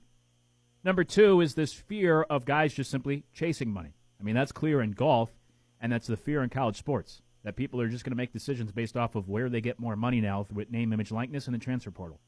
And then number three, the connection I see between golf and college sports, maybe specifically college football, is that by dividing these two tours and giving us two watered down products, we're only going to care about the majors. We may have already been there, but we're certainly moving in that direction in golf. And I think that's just like college football, where you only care about the playoff and the teams that are fighting for a playoff spot. If you're a Gamecock fan, sure, you were all in on the Duke's Mayo Bowl this past year. But otherwise, did you really care? Were you really, if you're uh, just a general SEC fan or an Alabama fan, are you really tuned in to South Carolina's final games to see how they finish up the season? And do you really care, like, oh, they're going to the Duke's Mayo Bowl against UNC? No, all we really care about are the teams that are competing for a spot in the playoff and then the playoff games. Just like all we will actually care about will be like this weekend the majors. Four events a year. That's about it. The other events, you don't care about the LIV Golf Tour. You don't care about the PGA Tour. They don't have the best golfers out there. You're not interested. But I do think Tiger makes a good point. It's just maybe not the best person to be delivering said point when if you're one of these other golfers that went to the LIV Golf Tour, it's like, yeah, it's easy for him to say. He's got billions of dollars. He doesn't need to worry about it. And Tiger has turned down the LIV Golf Tour. I also, with that said, though, I'll also give Tiger credit that I do think if Tiger was up and coming when this was all going on, I also don't think he would go to LIV Golf Tour because, as you could hear from his answer there, he is he does seem to be like an old school, true to the tour and the sport kind of guy. Doesn't want to use a cart with his leg issues now because that kind of goes against the whole idea. Right? He's just an old school for the love of the the sport and the product that I don't think he would ever be interested, even if he was just up and coming and didn't already have a billion dollars in the bank. I don't think he would go to LIV Golf Tour. But I also think for many, that message will ring hollow because, yeah, you're being lectured by a billionaire. You don't want financial advice. I mean, it may be good advice, but you don't want like Elon Musk lecturing you on what you do to get by day to day. Yeah, it's easy for you to say you don't have these same worries that we do. Somebody's working paycheck to paycheck, and Elon's saying like, "Oh, you probably shouldn't do that, and that's not good for your." Yeah, well, you don't have the same worries. And somebody else is just trying to get by. Now, I had teased that you know I was trying to compare Tiger to Clemson. I think the fairer comparison is actually Rory with Clemson. Not necessarily Tiger, but Tiger, I think, fits the profile. In fact, I'll do both. I think Tiger is what the ACC hopes Clemson would do for them. There is no stronger person to deliver some sort of message in the golf world than Tiger Woods. And for the PGA Tour, they probably loved what they heard yesterday. For the ACC, with all this moving around in college football, I'm sure the ACC would love nothing more than Clemson to come out and give some sort of vote of confidence or some message of support that we are here to stay. We love the ACC. We're not going anywhere. This is a great conference, yada, yada, yada. And give some sort of, uh, you know, like when you ever have, uh, whenever you doubt something and you need uh, that clarification or you need that, maybe somebody needs constant reinforcement at work. Somebody maybe is a little insecure. They need to be told that uh, you love them all the time. Whatever it is, you always want to hear that message. And I'm sure the ACC would love to hear a message from Clemson that tries to prop them up instead of just working in silence and fearful that something else is going to come down the road. But I think Rory's also that guy. Rory's been really interesting in that he's gone back and forth. So on June 7th, Rory McIlroy said that uh, LIV series, the, the LIV Golf series is, quote, not something he wants to participate in. On June 22nd, he called out some of the PGA golfers going to uh, the LIV Golf Tour. And then on July 7th, so, so less than a week ago, he said, um, at the end of the day, it will all sort itself out. I think everybody needs to come together a little bit more. He wasn't as harsh against the LIV Golf tour. And he said something along the lines of, uh, it's not the Saudi money he's against, yada, yada, yada. And then he came out two days later to the same reporter and said there's no room in the golf world for live golf. And I think that was uh, somebody getting in his ear and saying, like, yeah, those comments you made the other day, probably, they're, you know, they're not going over great. Maybe it was even the PGA Tour saying, like, man, we could really use your support. And so two days later, he offered out much stronger comments going against the LIV Golf Tour after seemingly somewhat supported them last week. And he did it with the same reporter as well. You know, almost like a clarification. And so Rory maybe fits the profile better because he has been more outspoken against the guys that have gone to the LIV Golf Tour. But the idea of, you know, if you're the PGA Tour, you appreciate that Rory seems to have your back and he's your, your talking piece and he's out there with a big name in the sport that's supporting you and trying to condemn the guys that shift to the LIV Golf Tour. Just like the ACC would love Clemson, who's more powerful in that conference than Clemson, would love for them to come out, Dabo, uh, the new AD, the school, pre- whoever, somebody from Clemson, multiple people, put out a statement, something that shows support of the ACC and says something along the lines of, we're not going anywhere. We don't like all this moving around. We're happy where we are. And then maybe you could breathe a little easier if you're the ACC. I'm sure Jay Monahan and crew appreciated Tiger's comments and have appreciated Rory having their back throughout all this. Just like the ACC, I'm sure would appreciate somebody like Clemson stepping up and seemingly having their back in all this moving around and uncertainty in college football. When we come back, it's time for Trent's Takes. It's the Morrow Midday Show right here on ESPN Radio. Now back to the Morrow Midday Show on ESPN Radio. Hurry, boy,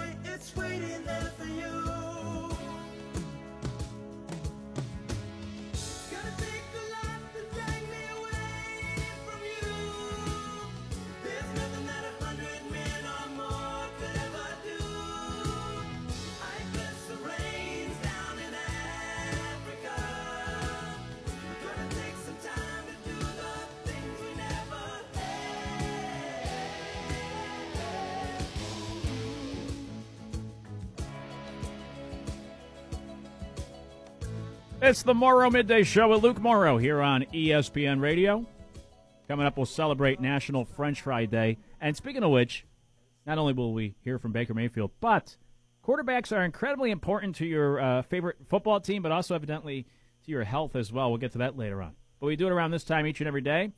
We find out what's on the mind of the show's producer with Trent's Takes.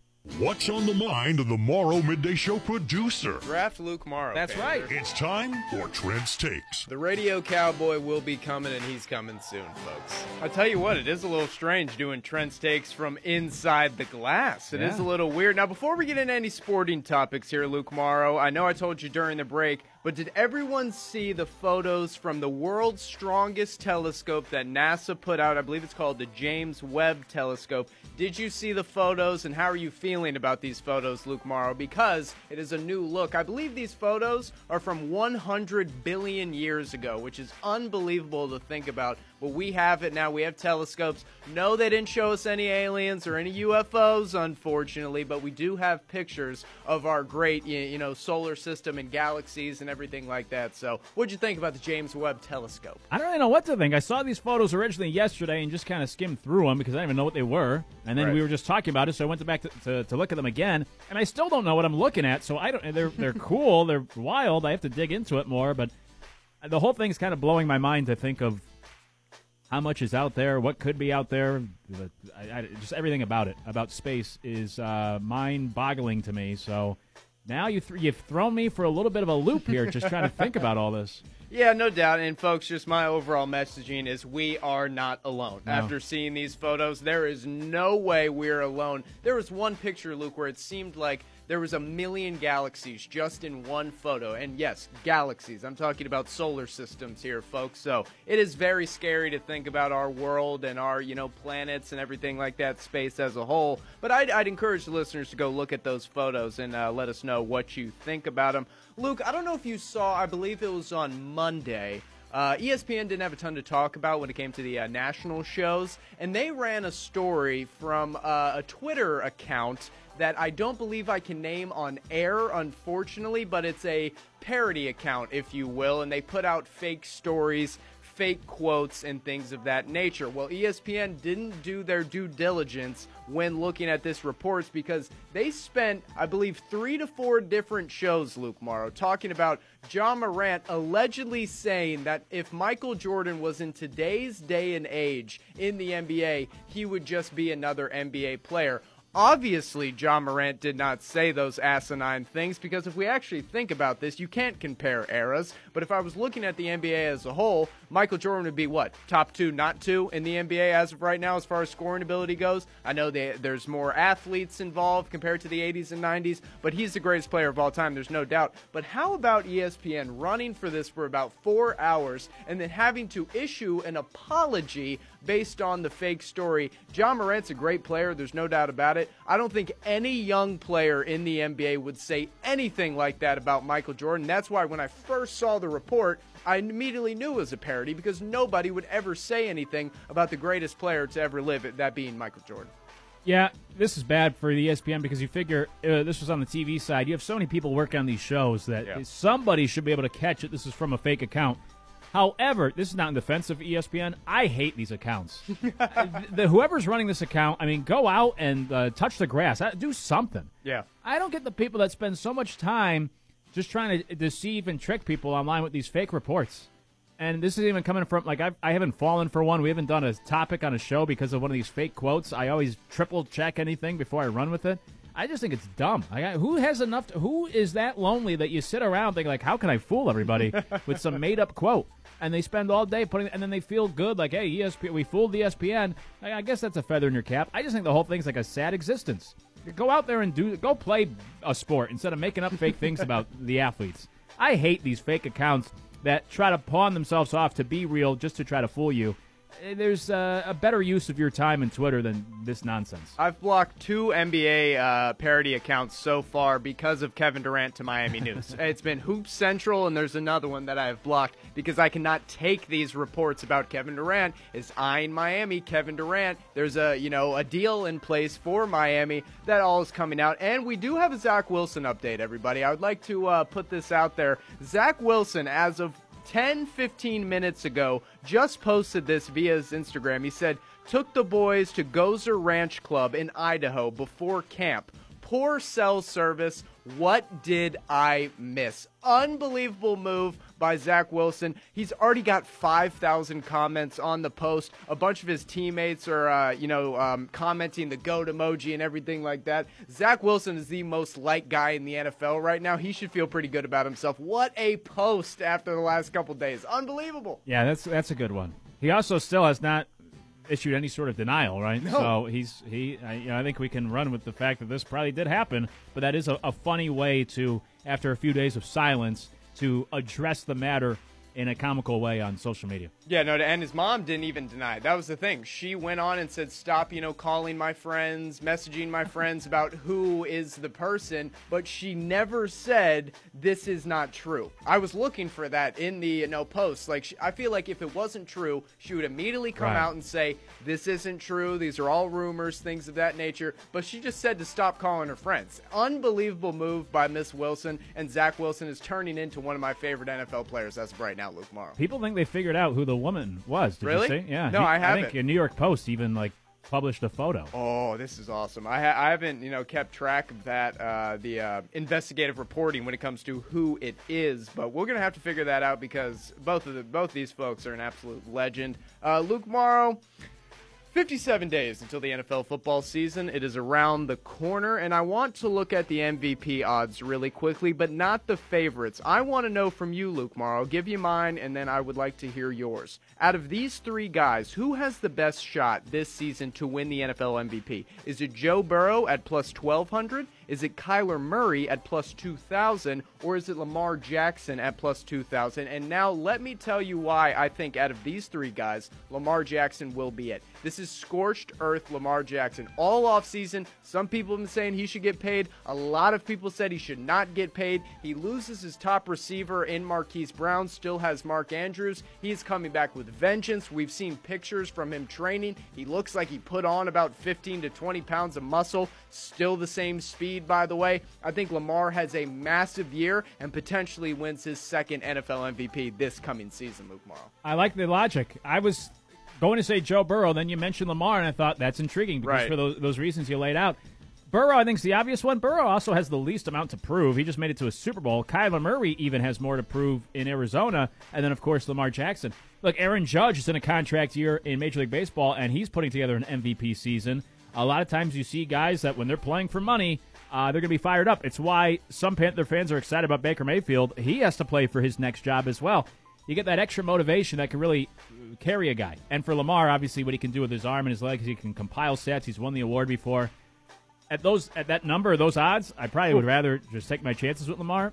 But of course, it's why he's the favorite out of those three. I think Joe Burrow is probably the safest play, but Lamar is very intriguing because, as you said, uh, he's he's playing for his next contract. He's going to be fired up, and uh, if the Ravens are healthy, they should be a good team this year. Yeah, and they have a good defense, so you know he doesn't need to score as many points. He's not going to get into shootouts with people. He doesn't need to put up 35, 42 points. He just needs to be the 2019 Lamar that we saw who led the league in touchdown passes and rushing touchdowns. Unbelievable. I think Lamar's got a big shot of uh, being the MVP this year. We talked a lot last week when Baker Mayfield did get signed to the Panthers that this is also scorched earth Baker Mayfield. He is mad, he is upset, he wants to get paid once again, and there is no way because yesterday GM Scott Fitterer came out and said that is an open competition, obviously between Sam Darnold and Baker Mayfield. But folks, let's not be fooled. Do not be fooled by these claims. Baker Mayfield will be the starter week one against the Cleveland Browns. There's no. Da- Why would anybody think that Sam Darnold would start the game, especially against the Cleveland Browns? There's no doubt. And Baker Mayfield's just the better quarterback. At the end of the day, Luke, I know you're not a huge Baker Mayfield guy, and you call me a big Baker Mayfield guy. I am. I think he's going to do great for the Carolina Panthers, but this is not a competition. Baker Mayfield's going to get tight with the receivers very quickly. He's a smart guy. He's going to learn the offense. Bada bing, bada boom. He's the starter week one, and I think he has a great season. DJ Moore might have his best season yet. Who has a better chance of playing in that Week One game, Baker Mayfield or Deshaun Watson? Oh, Baker Mayfield, ten times out of ten. But even even though we're hearing uh, mixed reports Yeah. from Deshaun Watson, like he might not be suspended at all, he might be suspended four games a year. Still crazy to me that people are talking about a four to six game suspension for a man who had 24 civil lawsuits for sexual misconduct against him when Calvin Ridley bet thousand dollars uh, on football games while he was hurt for a year and is suspended for an entire season. That is unbelievable, and I can't even comprehend why the NFL would do so. I really can't. That that it baffles me more than anything. And I know Roger Goodell was trying to make a statement here Yeah. with Calvin Ridley. You don't think you might want to make a statement with uh, with Deshaun Watson after everything we've heard and seen? There's still four cases that have you know not been settled yet that are still out there. So I mean, good luck. Good luck is all I got to say. Don't worry, only four cases. That's- Only. that's Yeah, all. exactly. Only four. There was an interesting piece uh, while we're on that uh, subject of, uh, um, well, Awful Announcing did a piece on another piece that was written, I think, originally by the Washington Post, but about Adam Schefter, and Oh, yeah. uh, it was interesting. Schefter sends gifts to his sources. He said he spent one year. He spent, I think, it was sixteen thousand dollars on Yeah. chocolate to send to his sources. And uh, all I said, I didn't read the whole thing. I skimmed the bullet points on awfulannouncing.com, which is a good site. And uh, hopefully I never make it on there. But um, it was interesting, and it didn't put Schefter in the best light. And some of his coworkers, who wouldn't go on the record, unfortunately, I think that's a little bit of uh, you know a cowardly move. But some of his coworkers, you know, had some strong words against Schefter as well. He has had a little bit of a fall. He, look, he just got a big contract. Everyone's still he's the number one guy, but he's had a little bit of a fall from grace in the past 12 months because of uh, how close he is or how dependent he is on agents. And I think somebody like Josina Anderson, same idea with the tweet the other day about Deshaun, and a lot of this reporting too. You have to consider where these reporters get their information and who they're trying to keep happy. And uh, that has been exposed a little bit more in the past year about these guys like Adam Schefter, who steps in it because he's just trying to do the agent's work for him. Schefter had that tweet about Haskins when he passed away. Yeah. That, uh, that probably changed everything about Adam Schefter in the light that he, uh, you know, is perceived in. The, also, the article they called him short. So you know, and that was at the that was at the start of the article. They said he's a lot shorter than uh, he, he appears on TV, but he's got broad shoulders. I think that's what they said in the article. So yeah, they were. It was kind of like a hit piece on Adam that, Schefter. that part's a little strange. I don't know why you need to mention that. hey, I mentioned I saw Top Gun earlier. We know Tom Cruise is pretty a pretty short guy, but they make him look really big. I'll say though, in this movie, when he stands next to, I think it's Miles Teller, and he's a tall guy. I guess so, because he was towering. They didn't do a, a great job, or they just didn't care enough to try to disguise it. Tom Cruise looked kind of short in this movie, especially uh, next to Miles Teller. Miles Teller's only six feet tall, Oh, which wow. only I mean that's you know that's above average, Yeah. but he's only six feet tall. Yeah, because usually they make Cruise and like Adam uh, um, Arnold Schwarzenegger was the same way. He's like five five, right? They make him look so monstrous with camera angles and all sorts of things. Uh, not so much in this movie. They say he's uh, Tom Cruise is five seven. I don't buy it. That's a five five guy if I've ever Yeah. seen one. Yeah, know, he wears his lifts around. That's why he's five seven. we'll wrap up hour two when we come back. It's Morrow Midday Show on ESPN Radio. Now back to the Morrow Midday Show on ESPN Radio.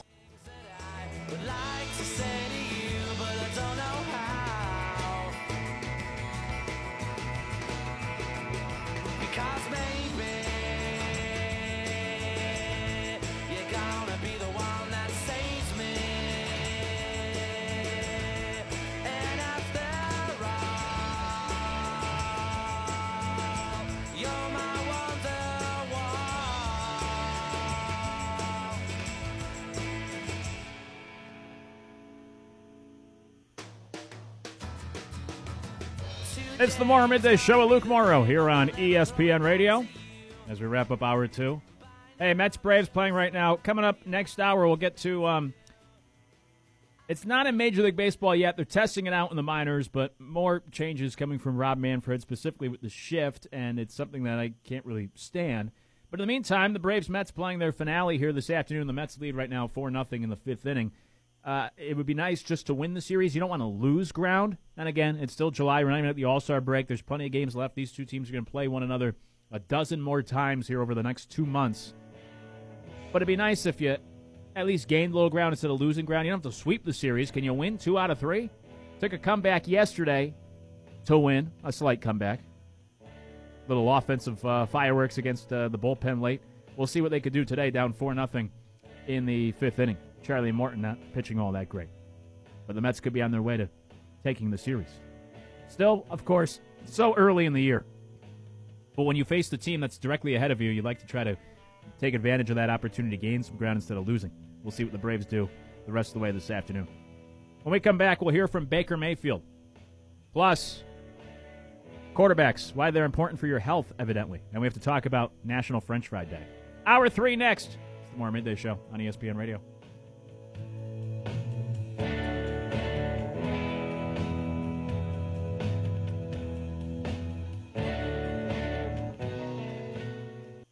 WTMZ 98.9 FM, WTMZ 910 AM and 94.7 FM, W234CD, Dorchester Terrace, Brentwood, Charleston. This is the Morrow Midday Show But wait, there's more. on ESPN Radio. Back, back, back, back again. Shady's back, back, back. Tell a friend, friend, friend. Guess who's back? Guess who's back? Guess who's back? Guess who's back? Guess who's back? Guess who's back? Guess who's back?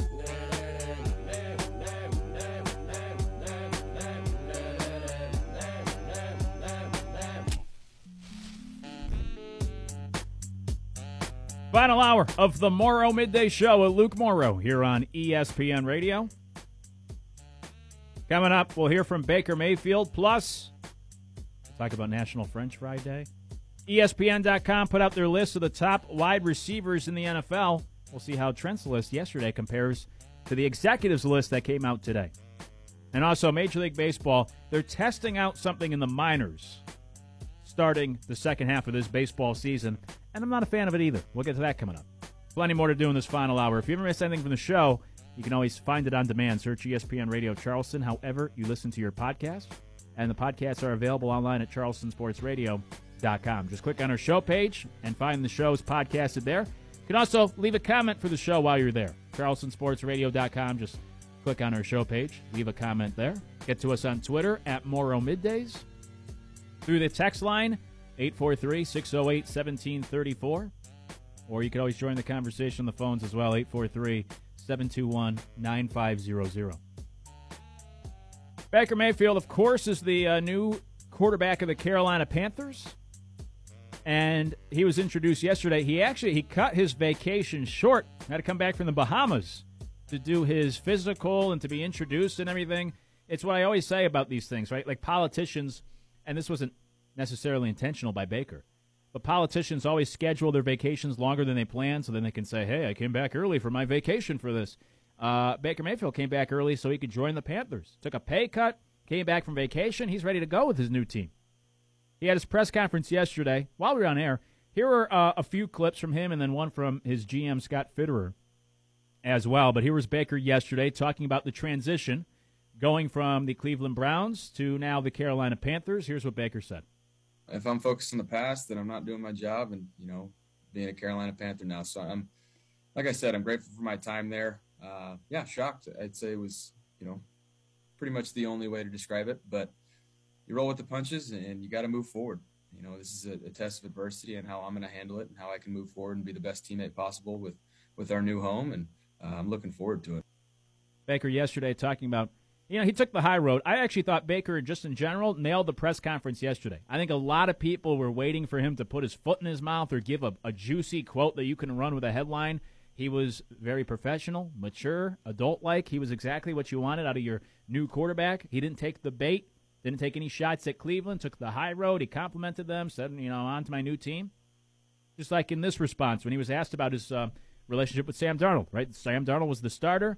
Now you bring in Baker. The two of them are in that quarterback room. Here's what Baker said yesterday about his relationship with Sam Darnold.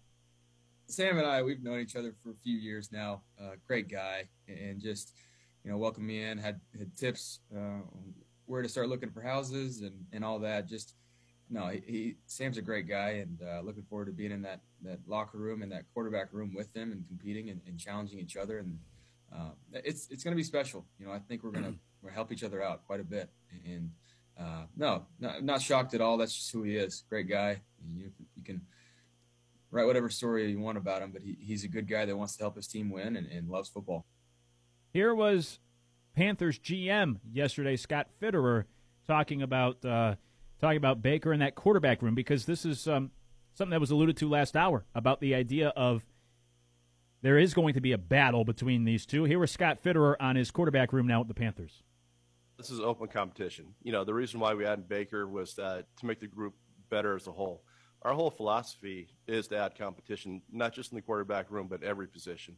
So if we see an opportunity where we can get better, where we can add a player, that it makes sense for us as a team, makes sense for us financially, makes sense for us from just from a, an addition standpoint, we're going to do that. And uh, you know, with Baker being out there uh, having the conversations, it made sense for us. Fitterer yesterday. I don't buy it. I think uh, it's what you sell for those other guys because competition's good. You don't want Darnold to just quit on the team or on himself by saying like, "Yeah, we brought in Baker. He's going to be the starter week one." You want to leave it open ended so everybody's working hard. Even Matt Corral, right, just continues to grind. But I don't think you go out and make this move just to increase the competition or to have a good backup. You go out and you get Baker because he's going to be your guy. You already saw what Sam Darnold brought to the table last year. If you were satisfied, you wouldn't go out and make a move. You wouldn't be snooping around. You wouldn't be trying to get Deshaun Watson, right? They were always looking to upgrade the quarterback position. They drafted a quarterback. So you know they're not comfortable with Sam Darnold. And when you make the move, the new guy that comes in, he is the guy. And that's going to be Baker Mayfield. So I think Scott Fitterer, uh, that's a little bit of coach speak from the GM just because you want these guys to compete. I agree with him that competition is always good. It's what I've always said. I would always be uh, bringing guys in just to, to keep my, my starters on their toes, to make sure that they're not content and they're always working hard. But realistically, I don't think this is much of a competition unless we get the training camp, we get the preseason, and Darnold really wows the Panthers, and he looks a lot better than Baker. Right? I, I think Darnold could still win the job, but I think it's Baker's job right now to lose. Baker comes in as the uh, the starter, and if he's horrendous the next couple months, and Sam Darnold looks a lot better in the preseason games and practice, then yeah, absolutely, you got to put the better guy out there. But I don't think the idea is just like, all right, it's a comp. Let's see who the better man is. I think the hope is that Baker is going to look better than Darnold, and then you ride with Baker week one and throughout the season.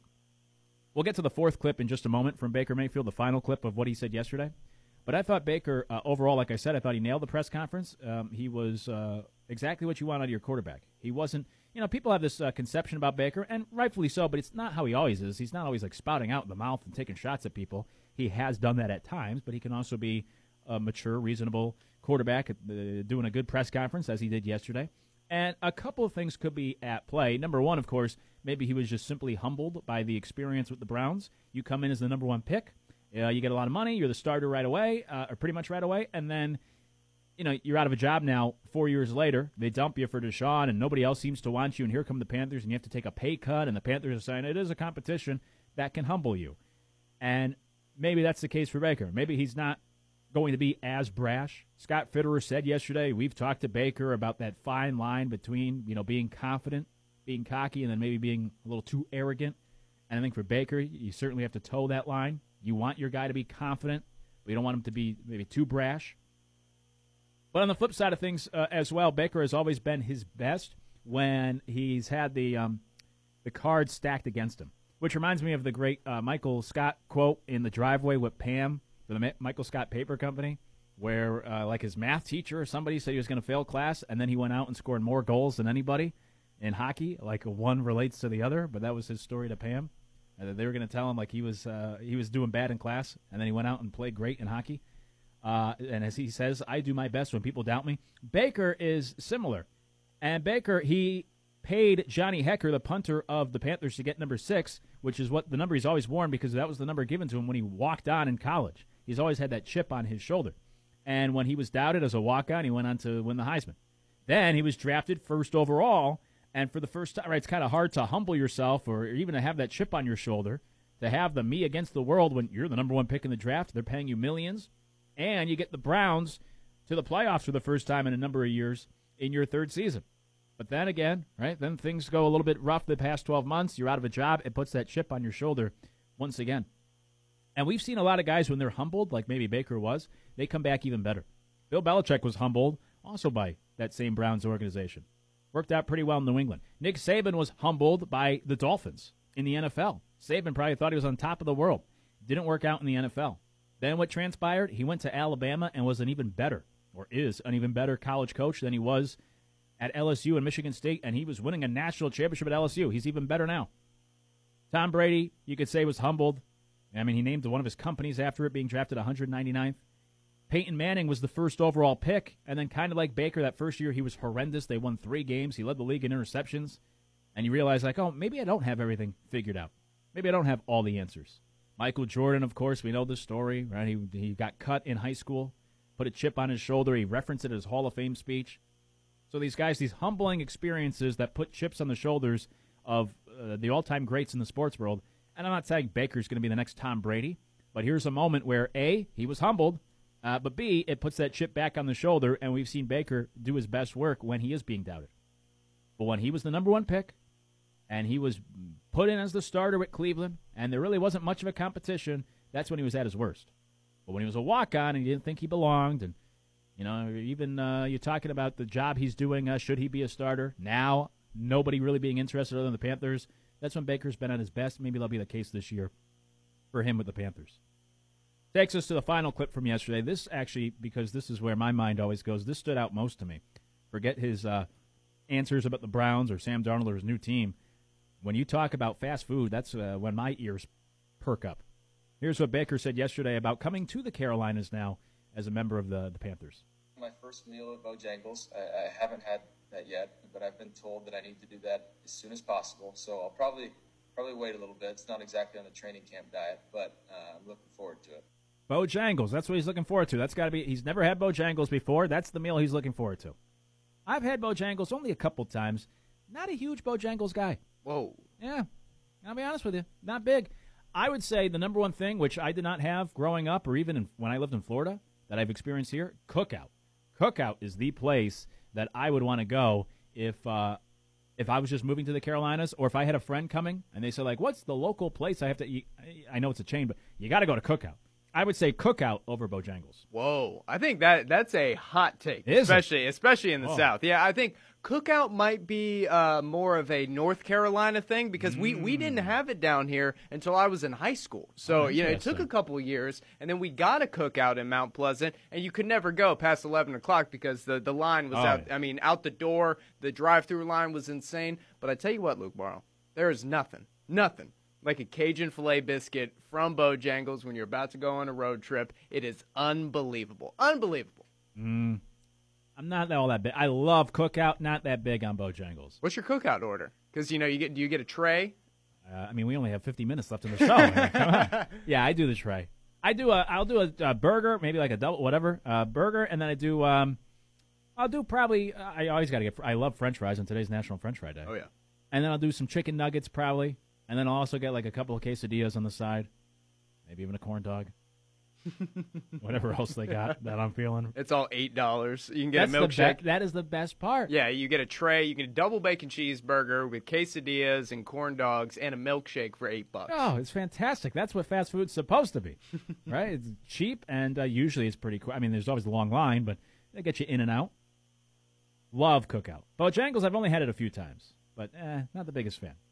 Now that takes me to this. New York Post uh, had this story about um, they did a study. The number one fast food restaurant in the country. They did a poll, and they asked people about their satisfaction at each each place. The number one place scored an 83 on the grade, you know, scale one to a hundred, and that's the best we could do for these fast food places, a B minus essentially. Trent, I'll put you on the spot. What would you guess is the number one fast food restaurant in the country as voted on by X number of Americans? It's got to be. Mm, this is tough, but I would have to think just based off of service alone, it would have to be Chick Fil A. Is it Chick Fil A? you nailed it. Okay, Chick-fil-A. yeah, Chick Fil A. I mean, Chick Fil A is their one. They're on every street corner, and you get hit with my pleasures. Even though I haven't been hit with a my pleasure in quite some time, I don't know what's going on with the management over in the one uh, near the uh, the orifice here. But I would, yeah, Chick Fil A is is the king of kings. I don't think it's the best food, fast food, but it definitely everybody goes. You're on a road trip, Luke, and you see the Chick Fil A, and you're hungry. You're gonna pull in. There's no doubt about it. They're number one for the eighth straight year. Chick Fil A. Crazy. The survey found that American satisfaction with fast food restaurants has decreased by 3% in the last year. Overall, uh, the category uh, has a score of 76. So, just general experience at a fast food restaurant, Americans say that they're they're pleased only 76% of the time. That's probably not great. Uh, full service restaurants got a score of an 80, so that's better, but I don't know. I mean, you got to probably be in the 90s. Um, Chick fil A was number one, Jimmy John's number two. Ooh. And then you have Domino's, KFC, then Chipotle, Panera, Pizza Hut, Starbucks. Mm. Those scored at 77s. Then you have Arby's, Five Guys, Papa John's, Burger King, Little Caesars, Panda Express, Subway. I haven't had a Panda Express meal in quite some time. I do like Panda Express. Oh, yeah. It's not great Chinese food, uh, but I just, I don't know. There's something about it. You don't have to eat for eight hours after Yeah. you eat one. That's another good one, like Cookout. You get a bunch of food for a good price. They s- stock you up.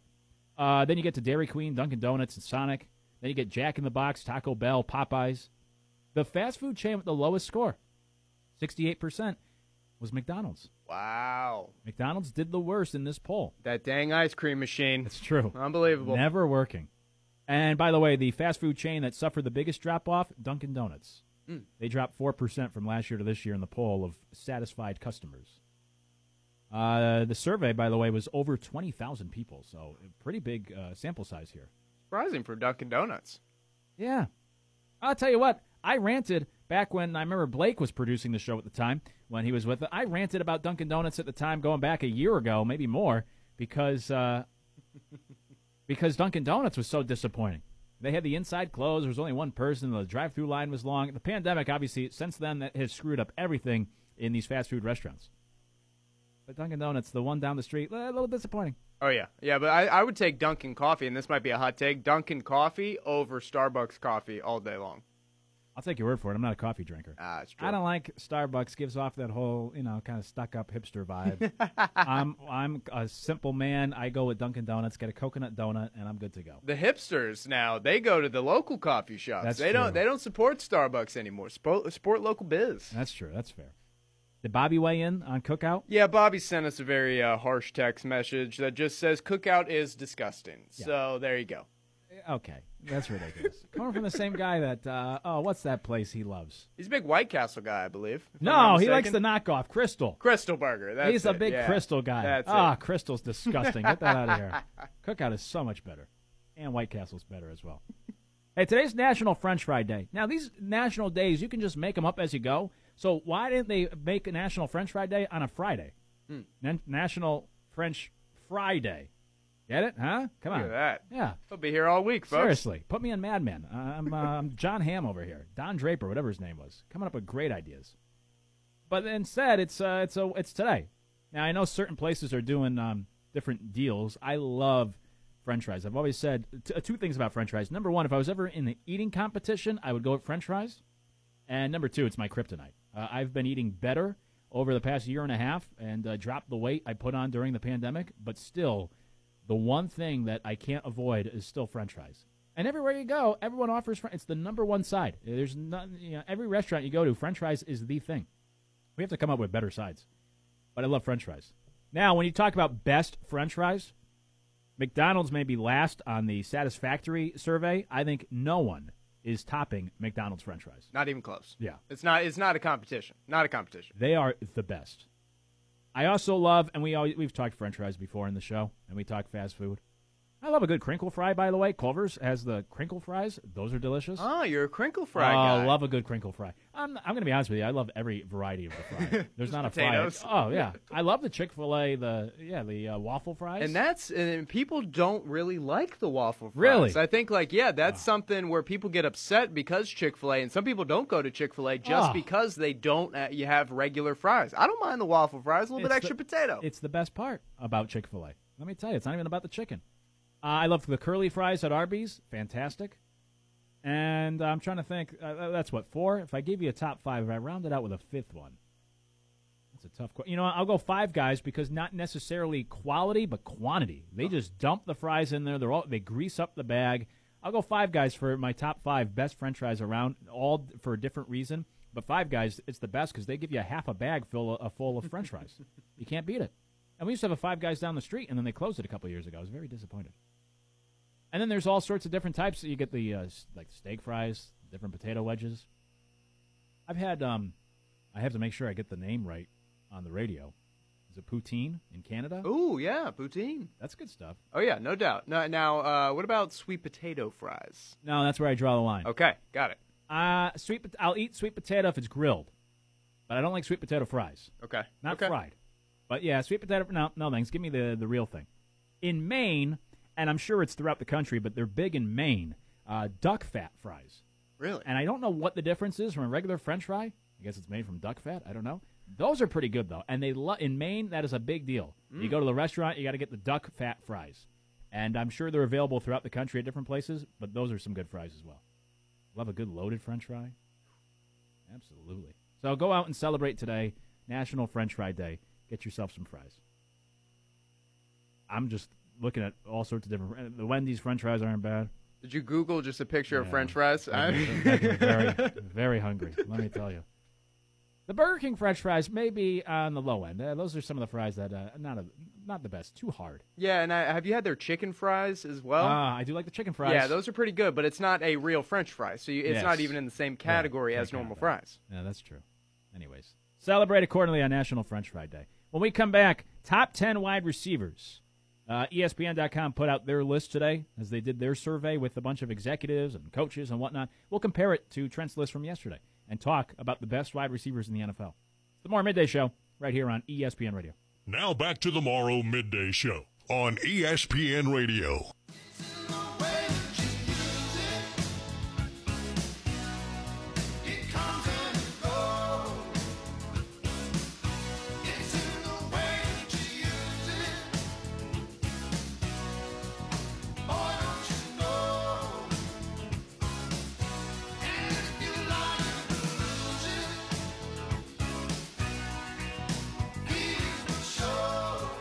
Who are the best wide receivers in the NFL?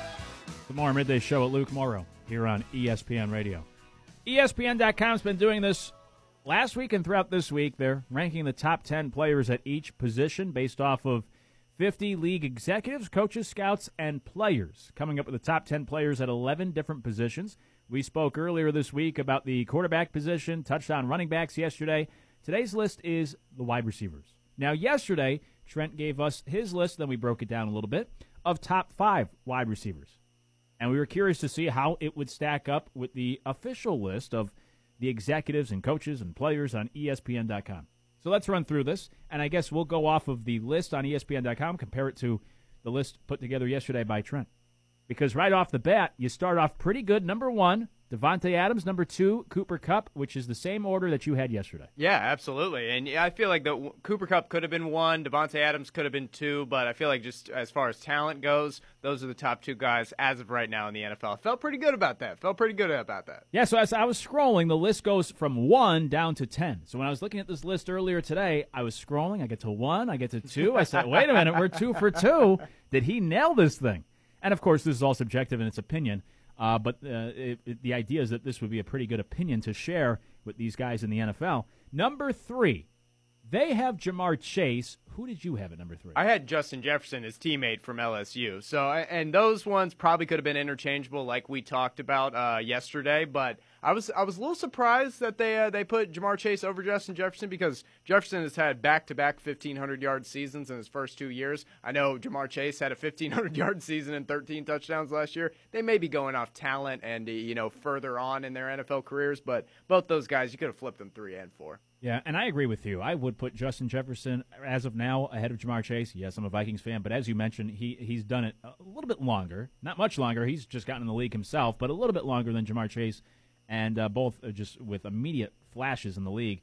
Ja'Marr Chase's highest ranking was number one. He got number one votes. His lowest ranking was eight. So everybody, all 50 voters, put him in the top eight, which I, I think is, is fair to assume that that would be the case. Then we get to number four. The aforementioned Justin Jefferson is number four on ESPN.com's list. By the way, his highest ranking was two. So some people may have had Chase one, Justin Jefferson two of best receivers in the league. However, the lowest ranking, some voters actually left Justin Jefferson out of their top 10, which I find surprising. Last year, he was only an honorable mention. Now he's number four. So Justin Jefferson's number four. You had him three. Does that mean, did you put Chase four? Uh, no, so I had actually, I flipped them right before we did the segment. I had Chase four, and then I put DeAndre Hopkins Right, at right. four and Chase at five. Okay. Their number five, Tyreek Hill. Hmm. So they're, that's their top five, ESPN.com's list. Davante Adams, Cooper Kupp, Ja'Marr Chase, Justin Jefferson, Tyreek Hill as the top five. And your top five, you had Davante Adams, Cooper Kupp, and then you had Justin Jefferson, DeAndre Hopkins, and Ja'Marr Chase. Correct, correct. DeAndre Hopkins, by the way, is seventh on the list on ESPN.com. His highest ranking was two. Lowest was out of the top 10. He was number two last year, now number seven. When you looked at this list, this top 10 list, what stood out most to you from uh, the ESPN.com list? I think Ty- Tyreek Hill at number five. Uh, that that stuck out uh, over everybody. I think also uh, Stefon Diggs at number six. That was a little surprise being over DeAndre Hopkins and Mike Evans and Deebo Samuel as of right now. That surprised me just a little bit because the drop off for uh, Stefon Diggs. But I, again, for Tyreek Hill, you obviously the numbers speak for themselves. The play on the field speaks for themselves. I wouldn't like in a way, I know he is a wide receiver, but he just seems like a do all player with the amount of, you know, movement that happens pre snap for him. I can't even imagine what Mike McDaniel's going to do with Tyreek Hill. He's probably going to be running the ball a lot. He's a do all player for me, not a true number one wide receiver, and that's what I was kind of going off of here. Uh, everything else, though, I mean, Mike Evans in the top 10. I had him in my uh, honorable mention list. Deebo Samuel also had him. DK Metcalf at 10 was a little interesting. As far as talent goes, there's no doubt that he's one of the best in the NFL. But let's remember, he had obviously Russell Wilson throwing him footballs last year and Geno Smith because Russell was hurt. And now he has Drew Lock. So how good will he be uh, without a Hall of Fame quarterback in Russell Wilson? That one surprised me just a little bit. And then the honorable mentions that they had were kind of fill in. The only thing I would say, we had a caller mention DJ Moore not being on my top five or top ten or my honorable mentions. DJ Moore is not on any No. of the honorable mention list. And also, there's a, a smaller category that says also receiving votes, so not even honorable mention. He's not on that list either. So I, I don't know what the public and the executives think about DJ Moore, but he's not on any of these lists. Yeah, 22 different wide receivers are listed in this article as having received votes. DJ Moore, as you said, is not one of them. So he's outside of the top 22, which I did find surprising. Some of these other names, you know, I don't know, Diontae Johnson or DJ Moore. You could debate it.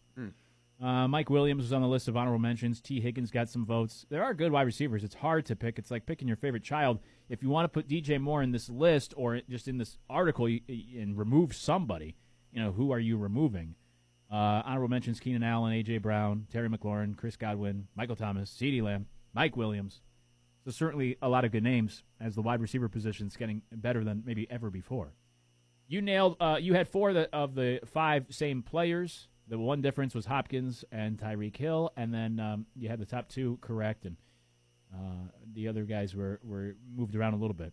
I tell you what, this list is going to change a lot next year. Yeah. a lot next year. I don't think Davante Adams will be the number one any longer, just based off of numbers. Personally, if I can give a prediction right now, and Anderson clip this, Ja'Marr Chase will probably be the number one receiver in the NFL come next season. I just, it's inevitable at this point for this guy. And you could also make the argument for Cooper Kupp because I mean, you look at this for Cooper Kupp, highest ranking one, lowest five. So you know he's he's very very good, and he'll probably have a great season with Matthew Stafford as well.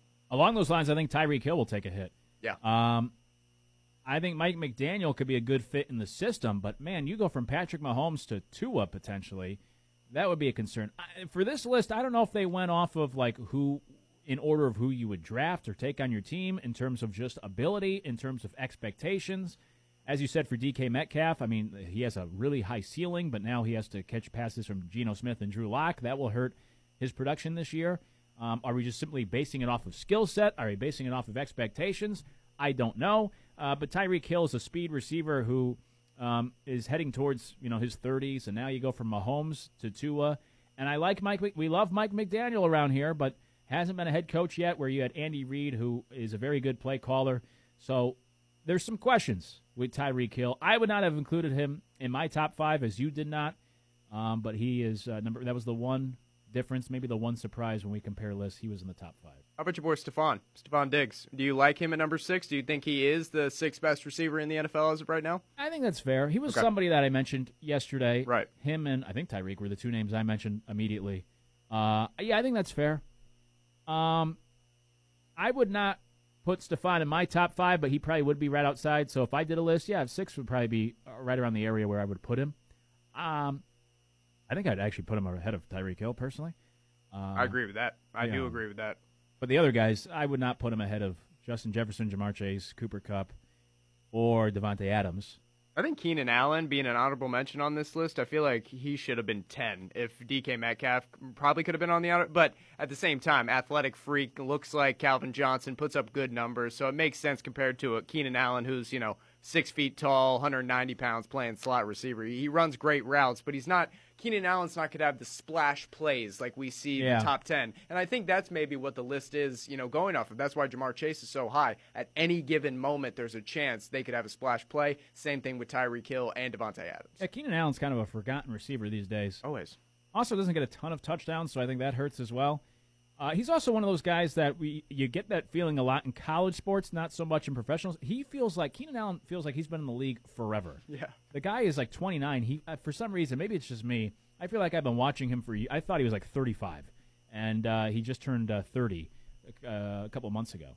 Uh, he always has seemed maybe it's the beard and the fact that he's bald. Uh, I don't know, but he's always seemed so much older to me than he actually is. No, that I agree with you whole. I thought he was 35, you Yeah. know, and still kicking and still a great wide receiver. That's why I probably would have had him in my top 10. yeah, I mean, he was born in 1992, folks. He's just turned 30. Yeah, So. it's wild. He's always seems so much older. Anyways, you can go find the list uh, if you are an ESPN Plus subscriber. Find the full list online. Um, and uh, what are they? Tight ends comes out tomorrow, and then offensive tackles. Yeah, and, you know, interesting here, a guy who hasn't played football in quite some time. Uh, they have Michael Thomas on the honorable mentions list. I don't really get that because when's the last time we've seen him play football? A year and a half ago? Two years ago? Yeah, that's fair. He's a big question mark. I, we don't even know what the issue is. Is he even going to play this year? Right. Was it Sean Payton? Uh, is he going to return? Who knows? And then um, OBJ also received votes, who is a free agent coming back from an injury. That's not as big of a question mark as Michael Thomas, but I thought that was interesting too that he received votes um, after what he did in L.A. and then uh, blowing out his knee or whatever it was in the Super Bowl. And we'll see what we get from him in the future. But he at least received votes. He's on the list. And Adam Thielen, my guy, receiving votes. I know, I saw that. I mean, that's got to feel pretty good that you have two, you know, very good receivers on your list. Tell you what, Kevin O'Connell and that offense. Look out for Minnesota. Kirk Cousins, Yeah, starting quarterback. year, MVP. I think he's Bet plus it 10,000 if there I'm you not go. mistaken. You can get in a second house on Kirk Cousins. Thank me later. When we come back, uh, I teased it earlier. Major League Baseball, they're going to try out a new rule in the minors, and uh, I don't like this idea either, like most of the other ones. We'll get to that coming up. Morrow Midday Show right here on ESPN Radio. Now back to the Morrow Midday Show on ESPN Radio.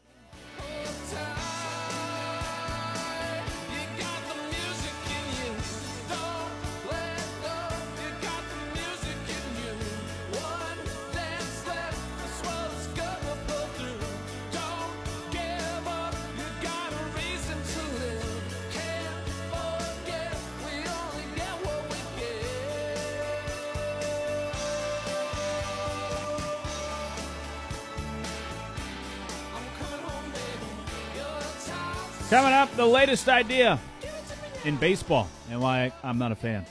Get to that on the Morrow Midday Show with Luke Morrow on ESPN Radio.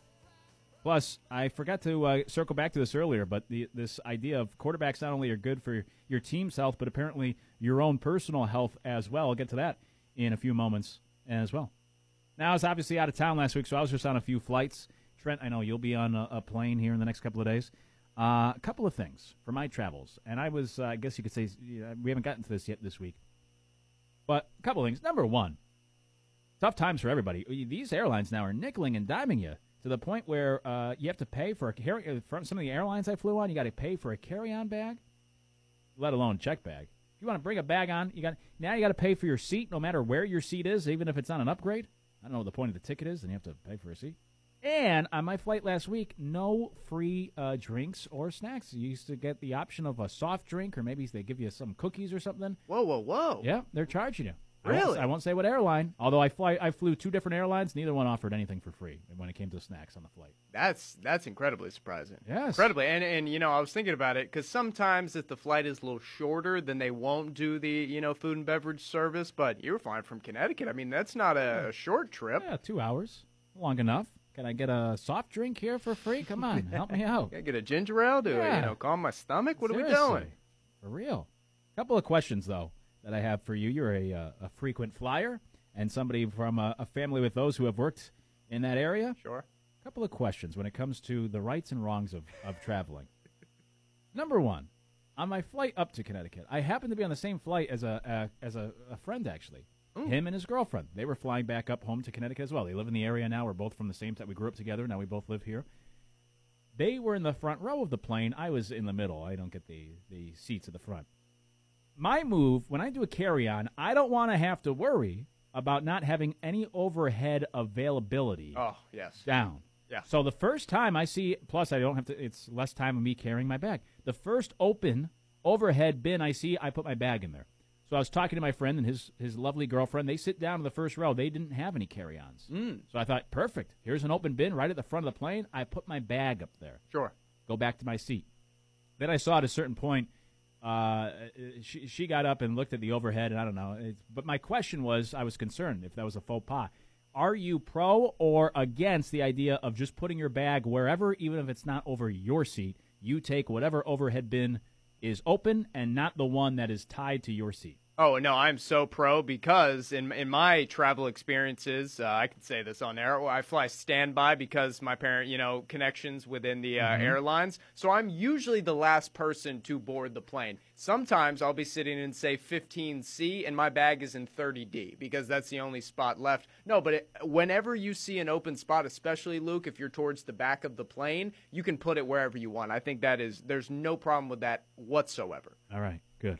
I didn't want to tick off uh, these people. No. I do that all the time, and I don't know if people get upset if they, you know, maybe they haven't gotten on the plane yet, and now they go to sit down and there's somebody else's bag above them. I don't know. I don't know if this is against the unwritten rules of air travel, but the moment I see an open uh, container, I'm, I'm not carrying my bag any further. I throw it right up there, and I'll be there when I get off the plane later on. No, no, don't put it in like row eight if you're in row 35. But you know, you, you, if it's open. Now, I would say because you got first class and then you got comfort and then you Mhm. have you know the economy seats.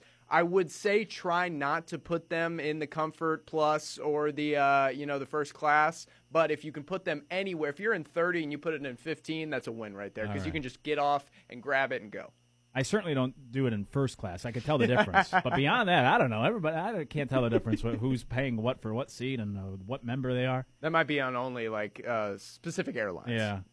My other thing too, on the flight back down to the Low Country last week, I sitting, and again, this was an airline that you pretty much had to pay for almost any seat. I paid a little extra to sit on the. I'm an aisle guy. Where do you Mm. like? Where do you like to sit on the plane? Uh, aisle or window, uh, obviously. I mean, you don't want to sit in the middle. Yeah. But if I could, if I could pick a spot, I would like to be uh, in the aisle. Yeah. Yeah, I'm with you. I think the windows. People always say they want a window seat. I think it's overrated. Uh, I want the aisle where I could stretch out my legs. When when they used to come by with the drink cart, that was a pain. but now you don't have to worry about that anymore. I end up closing the window anyway. Yeah. Like who leaves it open? Only Right. children leave it open. If you leave it open, I'm gonna give you a stare from across the aisle and tell you to close the window. Now that's a fair question. If you're seated, I'll get back to my original point in just a moment. But now this brings up another question. If you're seated next to the window, who is it? Is it solely on you to have control of that window, or do you have to be courteous to the other people in your row? Like who controls if the shade is up or down?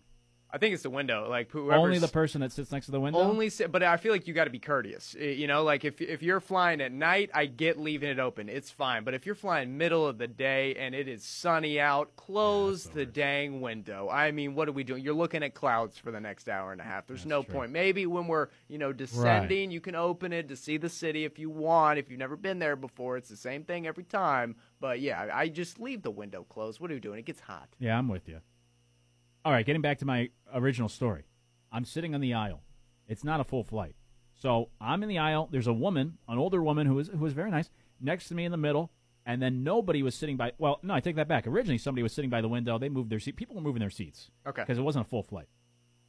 So a family gets on, and it was a family of like five, and there's obviously only three seats in each aisle. So they wanted to be able to sit like across from one another.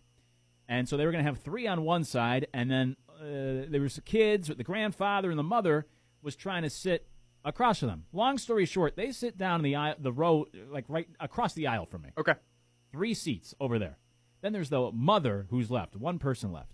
I'm sitting in the aisle, the woman's next to me, and then they have the window. She says, I'll sit over here across from you guys. The only seat that's open is the window. Right. She says, I'll sit by the window. The woman next to me, who is in the middle, gets up and says, Oh, no problem. We'll move down and you could sit on the aisle. Now, I'm not with this woman. I, we're strangers. Whoa. She offered up, which, by the way, I paid uh, only a few bucks, but just the principle. I'm a big principle guy. I paid for the aisle seat, and now not only that, you'd be moving me into the middle seat instead of the aisle. Can't do it. She offered up my seat to this woman to sit on the aisle to be with the family. If you were in that position, are you offering up that seat? No way. No, no. I- I'm sorry. Like if I if if I have to move to the middle seat, there's Ah. no way I'm going to give up my other seat. I, I sit in the middle seat a lot, no doubt, because flying standby, I always am in the middle seat. I would never ever do that. Now, if I got to move from the aisle to the window, sure, but no way. And also, hey, lady, don't be offering up my seat. Yeah. Do I know you? I don't know you. Absolutely. Stop speaking for me. That's right. So I just ignored. She said, she stood up and she said, "Oh, we can move over uh, if you want." And I think she said something to me like, "If that's okay." so- I ignored her and I just stood up and stood in the aisle to signify, "If you want to sit in this row, I'm getting out of the way for you to go sit by the window." Man, you're a better man than me. I did not acknowledge it. Uh, this woman, yeah, volunteering my seat. I said, well, first of all, I paid for the seat, but more than that, I don't know you. Don't offer up my seat. Were you guys chatting? Were Were you and the the lady chatting? No, the only the only thing we chatted was she was in the wrong seat originally. and so as I got to my row, she said, "Wait a minute, before you sit down, am I in the right seat?" And I said, "Where are you?" And she said, "I'm supposed to be 22E, whatever it was." I said, "No, you're in row 23. You're up here next to me." And so she sat next to me and she said, "Thank you." I said, "Yeah, no problem." That was the only conversation. And then more people were boarding. This woman and her family came, and this lady next to me stood up and said, "Oh, don't worry. This guy, this stranger next to me, will sit in the middle for you, in the middle seat, even though he paid to be on the aisle." Ah, so That's a that's a cardinal sin right Yeah, there. Can't on. do it. Can't do it. if we were together, that's one thing. Sure, be nice, offer up the seats for the two of us. You know, if I was dating this woman, but no, she was she was a stranger. She can't be offering up my seat. So good luck with uh, your travels and everyone else traveling out there. It's uh, between the canceled flights and everything else, it's crazy. Don't be that family. Also, do not be that family. Like I traveled, I have six people in my family. We traveled together. We were all dispersed in random Same. places every single time. We didn't have to sit together. You don't have to sit together. Just it's two hours. Have the flight. Yeah. By the way, it wasn't a full flight, so when you go to book your seats, there's open. You know, you could you could get your seats together, or even if it costs you a little bit more, hey, that's the price of sitting together if that's what you want. So, anyways, those are my travel experiences. Uh, to pay off this tease, Major League Baseball came up with another rule against the shift. So we already have this idea that they're, they're trying this out already in minor league baseball at certain levels, where all four infielders need to be on the dirt. They've also then added two infielders on each side of second base. So you have to play in your position. Now, Major League Baseball just announced yesterday, and they're going to audition this at the A ball level in the Florida State League, a league I used to work in, uh, that they're going to have painted on the field around second base. There, it's going to be like a pizza slice. If you imagine a pizza slice around second base, and it's going to be a painted area, and if you're an infielder, you cannot be in this area prior to a pitch being delivered. Now, maybe it'll turn into the CFL where you'll have infielders on the move and they'll be moving into that area as the pitch is being thrown. But defensive positioning to begin the pitch, you need all four infielders. This is what they're testing out in the minors and eventually hope to bring to the majors. All four infielders on the dirt, two on each side of second base. And not only that, now they're going so far as to say you can't even uh, play up the middle of the diamond. There's going to be a pizza slice uh, drawn up the middle of the diamond that you can't be standing in there. You have to make sure you are on the side of second base, to the left or the right, depending on if you're the second baseman or the shortstop. I think all this is ridiculous, and I think it's pretty pathetic for Major League Baseball and these hitters to make all these different conditions to try to help out the hitters. Last year, they added the shift to, uh, or I should say, the limitations on the shift, these rules. The second half of the season last year in minor league baseball, the percentage of ground balls that turned into outs was 70.2% in the first half, 70.8% in the second half. So it actually led to more outs, and it was a difference of 0.6 anyways. Point being, these shifts don't matter. These guys that come up to the plate are not trying to ground singles up the center of the infield. They're trying to hit home runs. And if you think that suddenly by moving some infielders around, oh, now we're going to have uh, batting averages return to where they once were only a decade ago, it's not going to happen. These batters are trying to hit it over the infielders and outfielders regardless. Suddenly, just because, oh, great, they have two infielders on each side, now I can single up the middle suddenly. Right? Like that, that was stopping them from doing so years prior. This is not going to change anything. I think it's pretty sad that batting average is the lowest it's been since 1968. And the idea is, well, we just have to get rid of the shift to the point that we're going to restrict where guys can be standing. If you're a shortstop, you have to stay in this box. It's silly. And I think it's smart baseball to put defenders where guys hit it. It's also something that's been done for 100 years. Don't listen to uh, these people that tell you that Joe Maddon invented the shift and has ruined baseball. They were using shifts back in the 1920s. This is nothing new. It's just that the hitters aren't good enough to handle it anymore. Stop with this idea of trying to ban the shift. Just become better hitters if you want. We'll wrap up your Wednesday when we come back. It's the Morrow Midday Show on ESPN Radio. Now back to the Morrow Midday Show on ESPN Radio.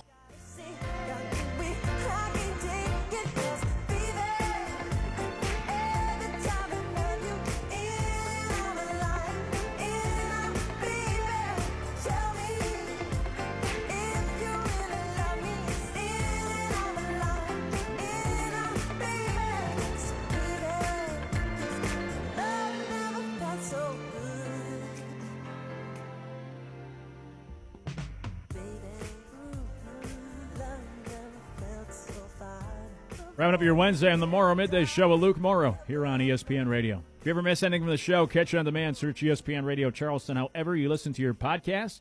And the podcast is also available online at charlestonsportsradio.com. Just click on our show page. You can also take the Morrow Midday Show with you wherever you go. Just stream us online at charlestonsportsradio.com or through TuneIn Radio, your smart speaker, or our free app. Search ESPN Charleston in the App Store. Download the app today, and you can listen to the show live or on demand from anywhere in the world through our free app. ESPN Charleston in the App Store. Appreciate listeners checking in from at least nine different states and multiple countries on this Wednesday afternoon. The Braves are now down seven to one in the seventh inning against the Mets. That's not great. On their way to dropping two out of three and losing a little ground against the Mets. The Mets had not been playing great baseball. The Braves had, so this is a good, uh, especially on the road, good litmus test Uh, good job by the, the Mets to put their foot down this week, play some good baseball, and looks like they're going to take two out of three. Uh, if you're the Mets, you got to feel pretty good about that. And the Braves, maybe a little discouraging that you lost the series at home against the Mets, facing them for the first time in a few weeks. Hey, life is a series of hellos and goodbyes. For now, we say goodbye. We'll say hello again tomorrow at noon. The Morrow Midday Show, right here on ESPN Radio.